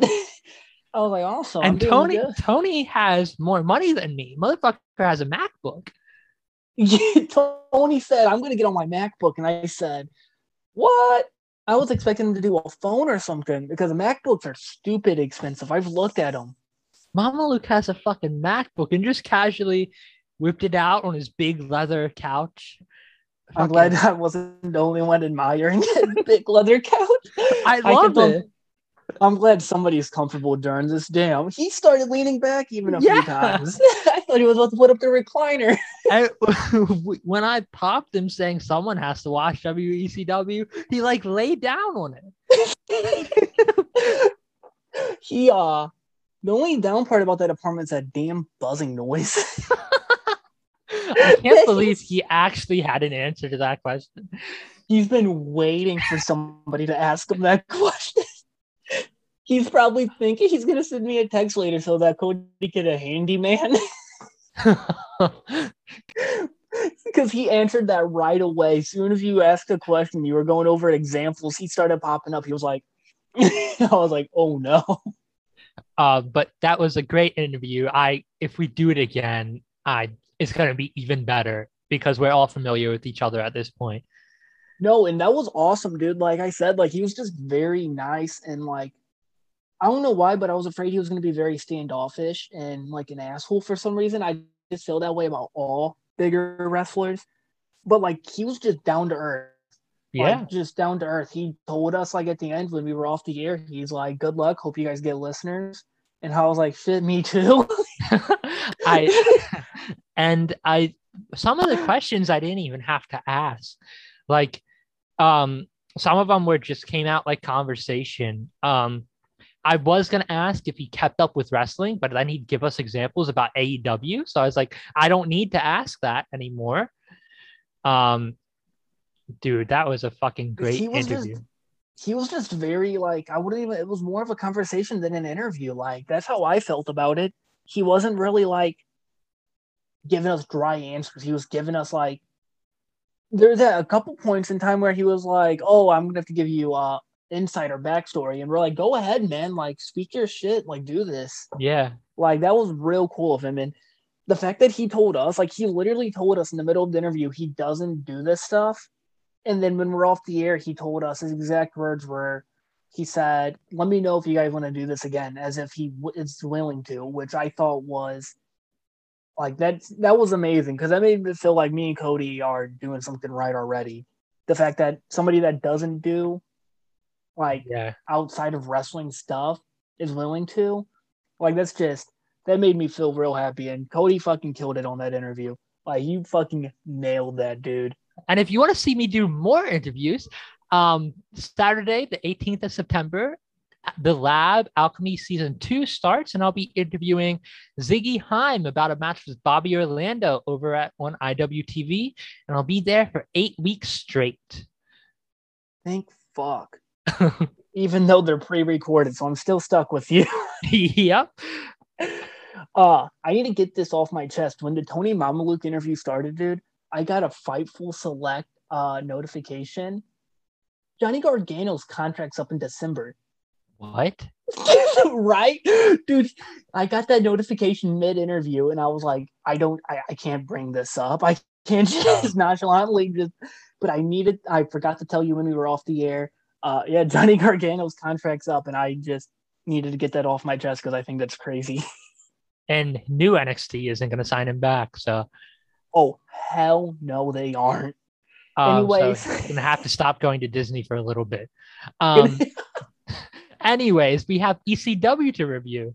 Um, this was episode three on June 27th. Took place took place in Roanoke, Virginia. Um, post Vengeance. Um, it opens right away. Sabu's already halfway to the ring. Dude. Sabu has Sabu has a fire under him tonight. He's kill. It's Sabu versus Roadkill. He is killing Roadkill until Roadkill face plants him on the chair. Roadkill bumps and feeds, bumps and feeds. Um, hits him with the sick fucking TKO. Dude, I didn't know what that name was called, so I put F5 RKO. It's a yeah, it's a TKO. That Um, rolled. Um, Sabu pretty much pile drove himself doing a suicide dive outside. Um, this is a great match with Roadkill, um, which is amazing. And based off what Tony Mamaluke said, I'm assuming Sabu is just like, get yourself over, brother. Um, because that's pretty much what happened with Tony Mamaluke and Sabu last episode. That's yeah, and like when he said that, like one when he brought up that match, I was like, oh hell yeah, that's cool. And then two, like that's just cool. Like I don't know, the fact that he said he doesn't like to break kayfabe, and then he started breaking kayfabe right there about that specific match. I was like, you know what, man, I'm not gonna stop you. Um, But- Sabu did a great looking top rope Rana. Mm-hmm. Um, Sabu got a nasty cut going through that table though, all up and down like the inside of his ribs. yeah, I uh, Um, and then yeah, it's a great match. I don't have anything else for that one. Sabu put a chair on Roadkill's back to do a camel clutch, which I did not understand. I didn't understand uh like He's just hurting his like- own dick. That's all he's No. doing. And it's just like doing like when uh fucking Jericho would do like the walls of Jericho where somebody would do a sharpshooter on the announcer table. I'm like, what does that affect? Like you're I get it, oh a, a weapon, but like I was just very confused when he put the chair on his back because Taz and Joey Styles freaked out about it. They were going nuts about it. It's the ultimate camel clutch, brother. I was just, it- you know, what would have been sick if he set the chair down, like folded it out, and sat on the chair and did it, and like completely snapped. Oh, that would have been amazing. Like- but roadkill would have died right then and there. Um, and then after that great match, we get a promo about RVD versus Angle, pretty much. Um, that's Holy- that's the main event for this show. Um, not the actual great promo that Angle does, but they just let us know that that's going to be later on in the show. Angle's Uh, eyes were dilated as fuck. I don't know if you paid attention to that. He pops a perk to give him more stamina. I don't know what. Well, yeah, I know that, but like I thought he would at least like it would edit his eyes, maybe. But like I was, because I like looking at people's eyes to see if they're on drugs or not, and it is very clear. Perk Angle's in full effect tonight, baby. I was pumped. Um, after that, we get Kevin Thorn finally walking towards the building instead of just standing there.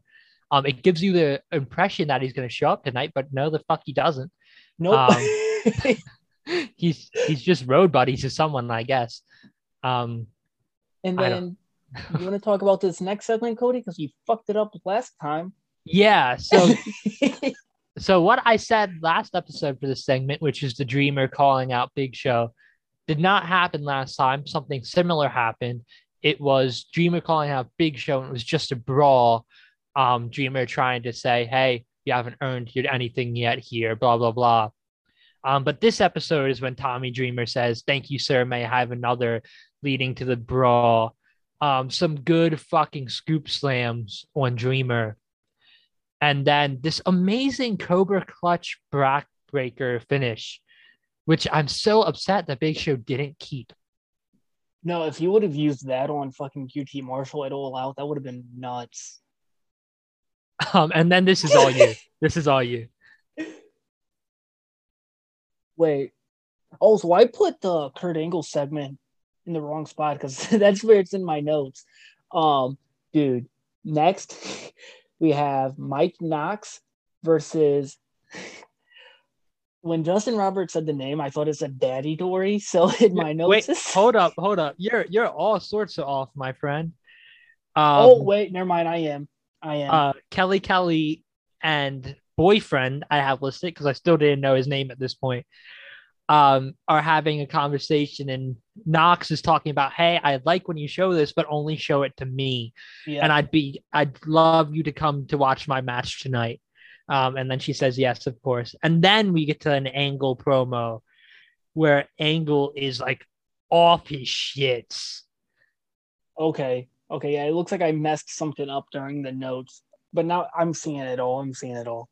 I think I didn't, I didn't put bullet points next to it, so it confused me. Good job. Um, Angle says he goes home and he's depressed and he lies to his kids about being happy because he doesn't have a title. Um, he's super depressed about it. If he beats RVD, he'll be in the fatal four way. I don't know when this is taking place because we just got done vengeance. I don't know when this four way is taking place for the WWE championship. Um, despite being a ECW competitor, um, Probably never because RVD gets busted with drugs in a week.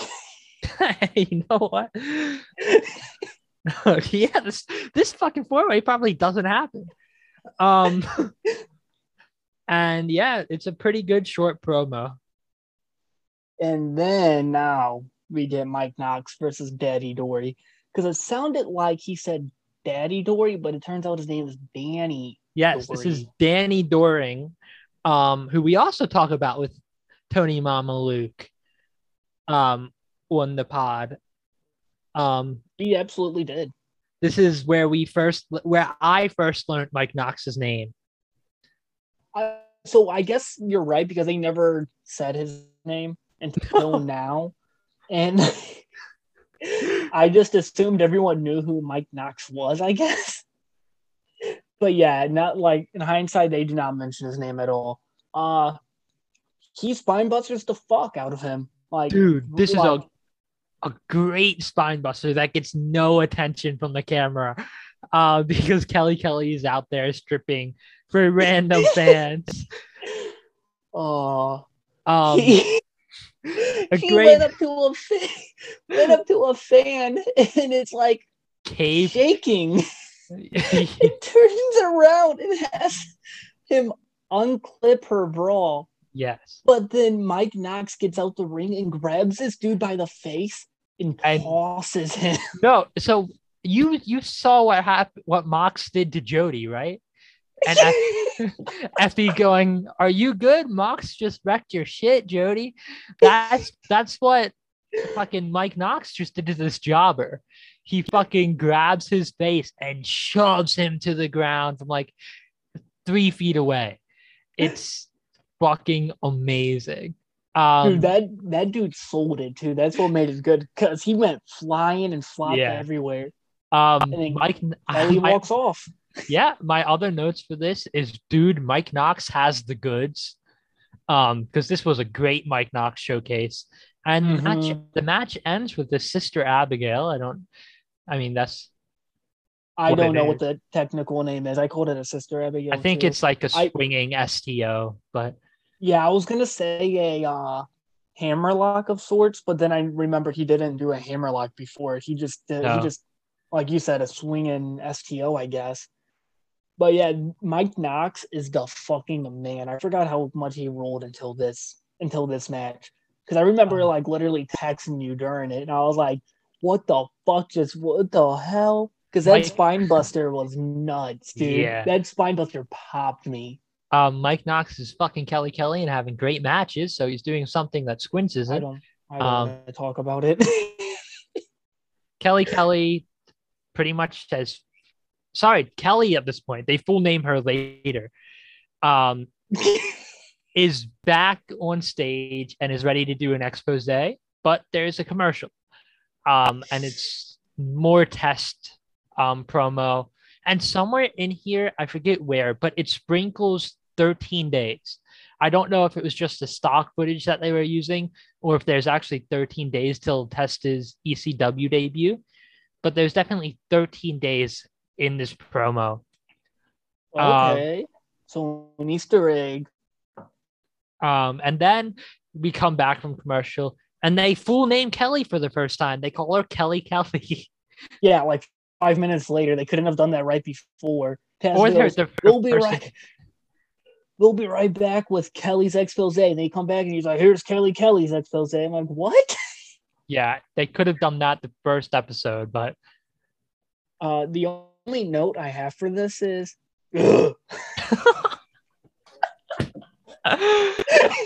um, is literally it says grunt, but it says something else, but it says. um, and then we skip, we're skipping right over that. Um, we get, I think this is the fat dude from DX in 2008. I think this Big is Dick Johnson. Yeah, I think this is Dick Johnson.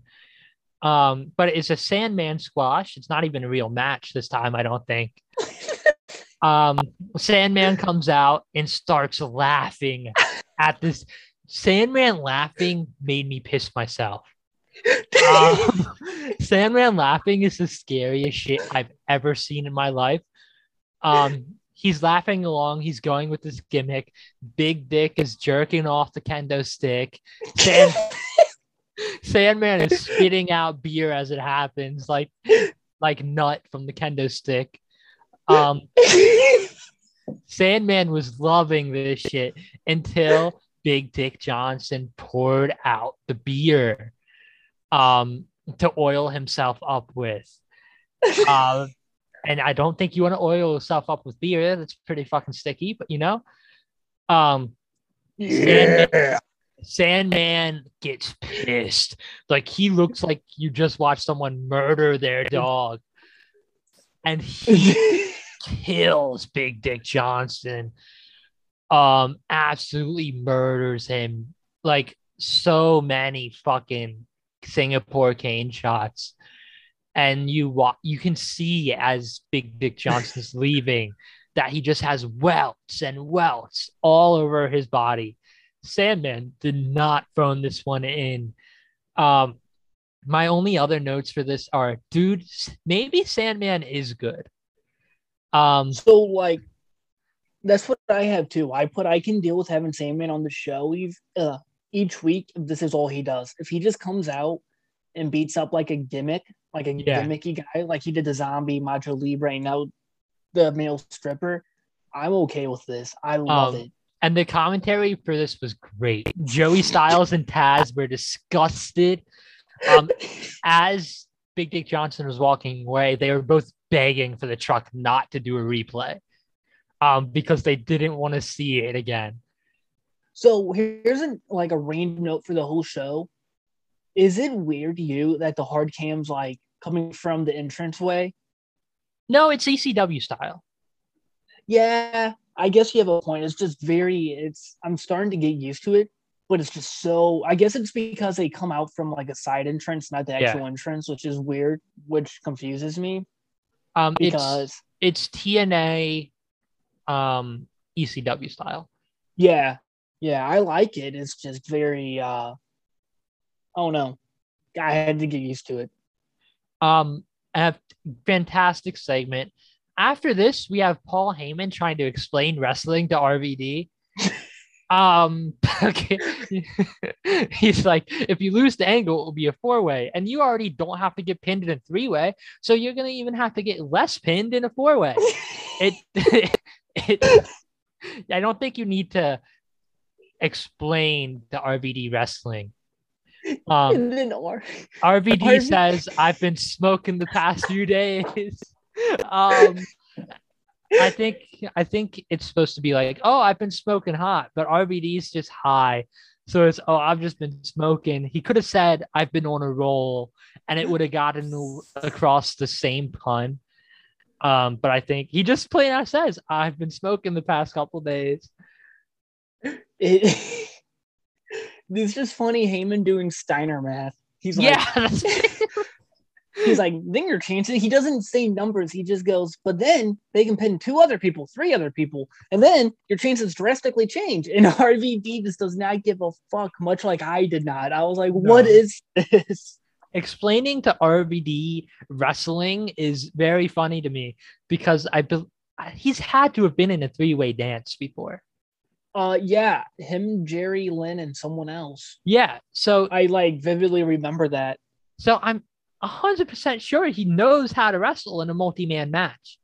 Well, actually, if we're going by ECW, three way dances is elimination style. Yeah, but you can just say, "Hey, it's not elimination; it's one fall." To like it's one fall to a finish. Uh, you could have got that over with Heyman doing. Listen, I know you've been in this before, but it's a little different than how we used to do it. You, if you get pinned, you're fucked. Or it could have just been a three way dance. They could have had it been like since RVD is there and he's WWE and ECW champion, they could have been like, hey, we're gonna do this on our terms, and our terms are a three way dance. Yeah, no, agreed. But like I said, I don't even know if this fucking three way, four way, five way, whatever happens I don't think Because- so. because literally in a week, RVD and Sabu get pulled over with fucking shit tons of drugs.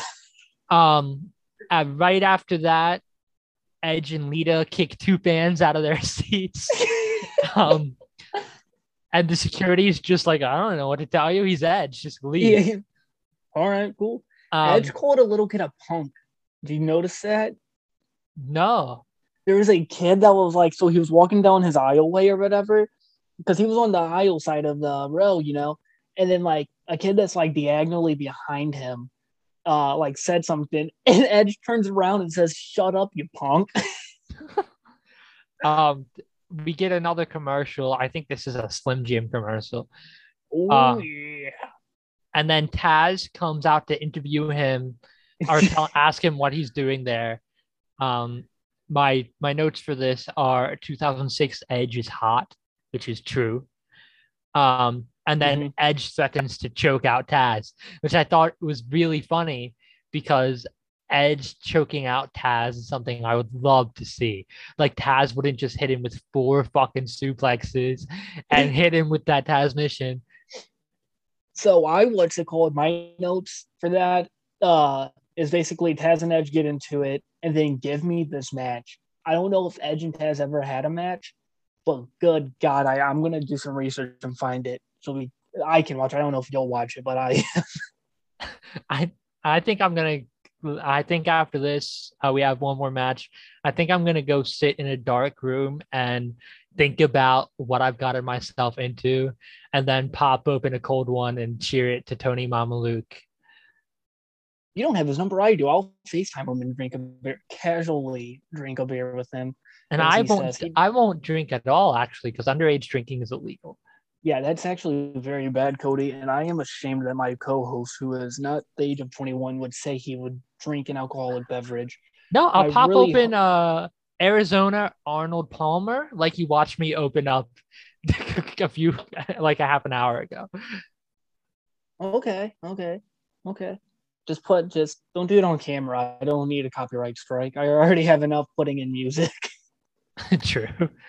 Um, and then we get the main event, which is ECW Angle versus RVD, um, which I think was a fucking fantastic match. Again, I think it went on a little long. I think they need to put another match in this show. Um, it's really angle heavy and only has like three matches, and one of them's a Sandman squash. So I think adding one more like five minute match would do this show good. Um, Mhm. but they start feeling out, feeling each other out. Angle wants it to go slow so it can rip RVD apart limb from limb, and RVD of course wants it to go fast because he wants to be able to strike and run, strike and run. Mhm.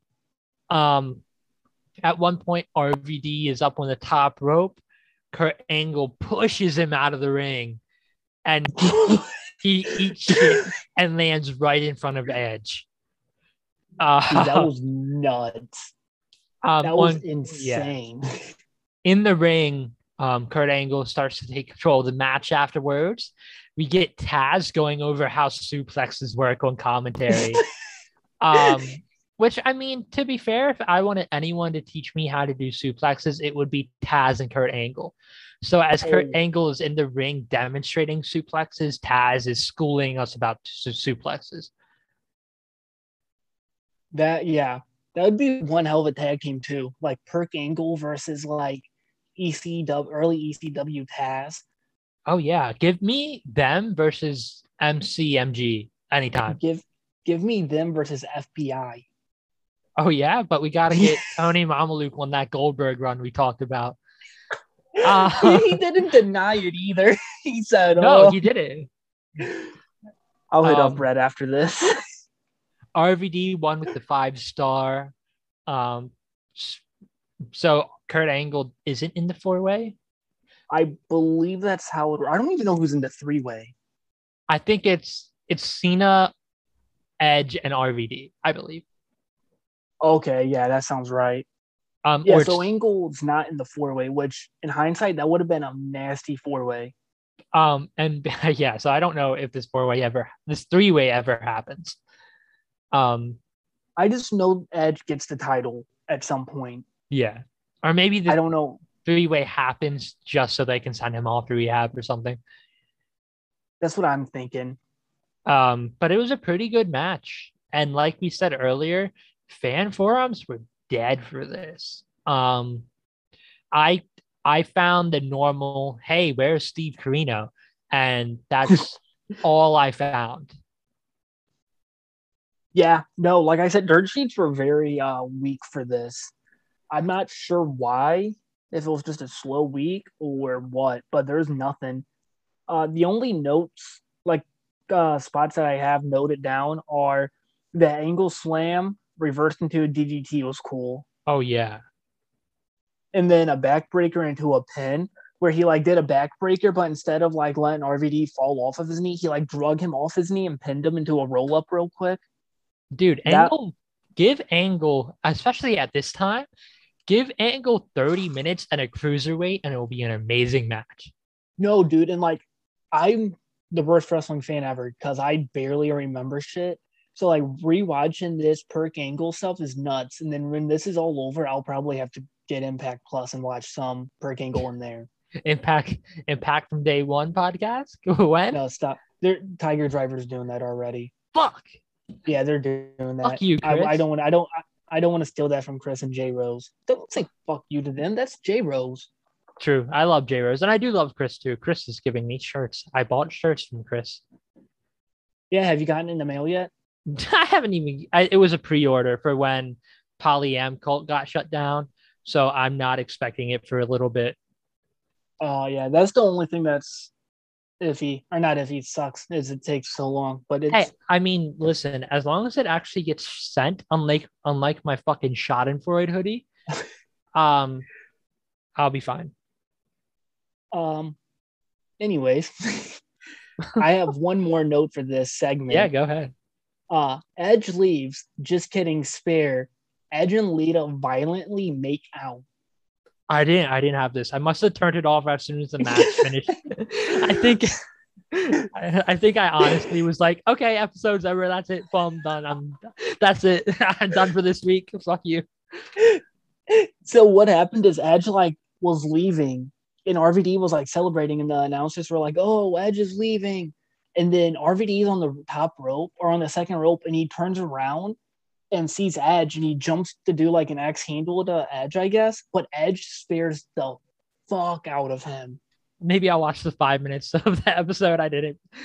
It's Um, literally only like the last minute if, and then like the announcers are like, "Oh my god, what a piece of shit!" Blah, blah, blah. And then Edge and Lita like stare at hard cam and everything, and just violently make out. Like it was the most like when when what's his face Randy Orton was talking about hardcore porn. This is what he was talking about. hardcore porn gets a pop. We didn't ask Mamaluke about hardcore porn. Fuck. Next time, next time, Next, next time. because he's he has to be on again. Yeah. Third, he's the third man here. He's he is. he's the like you're you're Nash. I'm Razor. Um yeah. Squints is Nash. I'm Razor. Mamaluke is our Hogan. Don't don't do that. don't do that. What? No. He can be like whoever else was rumored to be the third man. We're not giving him Hogan though. That's just rude. Mamaluke does not strike me as a racist piece of shit. Okay, you're right, but we didn't know that about Hogan at the time, publicly. Okay. Anyway, so yeah. So Mamaluke is 1996 Hogan. not Mamaluke is six. Mamaluke is fucking Sean Waltman. I'm down with that. I'm down with that. Anyways, that's gonna do it for this episode. Don't get used to having guests on here because it's probably not gonna happen again for a while unless it's Mamaluke. because a Uh, man and his podcast is dead. forever. Uh I literally like I love how I say that it was dead and then I'm like, hey, so we're having Mamaluke on, haha. Um anyways, so don't get used to us having guests on. Don't be DMing us being like, oh, have Big Dick Johnson on, have Taz on, because one, no. Yes. What are you talking about? if I, I will, I'll do the research for this one, and I'll get Big Dick Johnson on here. Okay, we might look up Big Dick Johnson when I'm off the air. We'll figure this out. Taz, no, because he'll fucking charge an arm and a leg, and I'll only have him on if he lets Hook on. And he also Uh, has his own like podcast every morning, or does he not do that anymore? Oh, he does do Busted Open, doesn't he? Yeah, he does Well, it like every morning. Will invade Busted Open. Invasion Angle, Uh, the but yeah, Alliance invades, busted open. Mamaluke was like rebooking the Alliance. yeah, he was rebooking that shit. He's like, what I would have done, and like he got out a pen and paper and everything. He was like, two months after the shutdown was when we should have done this, and I was like, I agree, Tony. I agree, Anthony. He was very. it's funny because that's not his name. Um, fucking No, he was very passionate about ECW, and I love yeah. that. Um, Like I loved that. very much like. There are a few bits in here where he gets overwhelmed with passion, like talking about James Mitchell, um, banging, banging people. I I had such a hard time repeating that phrase to him. It like it it went against every fiber of my being to just to even say that word on air was he he got overwhelmed about that. Well, first, whenever he said road story, and it started off with him being drunk at 10 in the morning, I was like, this is gonna rule. oh, I was I like, this story's only going up. But he got like passionate about that. He got passionate about that buzzing noise. And then pineapple. pineapple on pizza. Tony Mamaluke is a pineapple on pizza fan, which I did not expect. No, especially him being from New York. He was a hard, he was like pineapple was my top favorite food, brother. Dude, he literally said, he said it's my top one or two. And I'm like, so I know the answer to the three fruit that you would take to a deserted island already. It'd probably be pineapple, pineapple, and pineapple. And then were, bro's gonna answer all his security questions. You're gonna get into Tony Mamaluke's Twitter. We're gonna bring him back to Twitter by taking over his Twitter, like the dude who has Davey Richards' Instagram and does all, all the promoting for Davey Richards, and Davey Richards hasn't said anything to him because he's Dave, Davey doesn't care. Davey's like, he's doing better than I can. yeah. Uh, but Let's no, get him on the pod, not Davey Richards, but the guy who runs his Instagram. I was gonna say I've tried getting Davey on, and he left me in the dark. Let's get the dude who runs his Instagram. I'll be like, I'll DM. I'll be like, I know this ain't you, Davey, but hear me out. we have an account for you to hack. But uh, no, Tony was like got overwhelmed about the buzzing. He got overwhelmed about pineapple. When we said pineapple on pizza, he goes, "Oh yeah, I love a Hawaiian pizza." And I was like, "Damn, we didn't even ask that. Like you're tossing on ham now." Yeah. Like he was getting he was getting uh real uh excited about some of the questions. He goes, he like gave you a kudos to the around the house question. He was like, "Good, good question." I was like, "God damn." Yeah, it's um almost like this is my job. Uh, Yeah, I- it must be nice to be good at it. Um, I had it's, to quit. it's because I never shut up, so I might as well be saying things that people want to hear. Dude, that reminds me of uh, like we're going off topic here, and I'm just trying to fill time for the podcast. Also, I don't want you guys to have a short review episode. Oh yeah, because this be short as fuck without Mamaluke. It'd be Yeah, like ex- ten minutes, bro. exactly.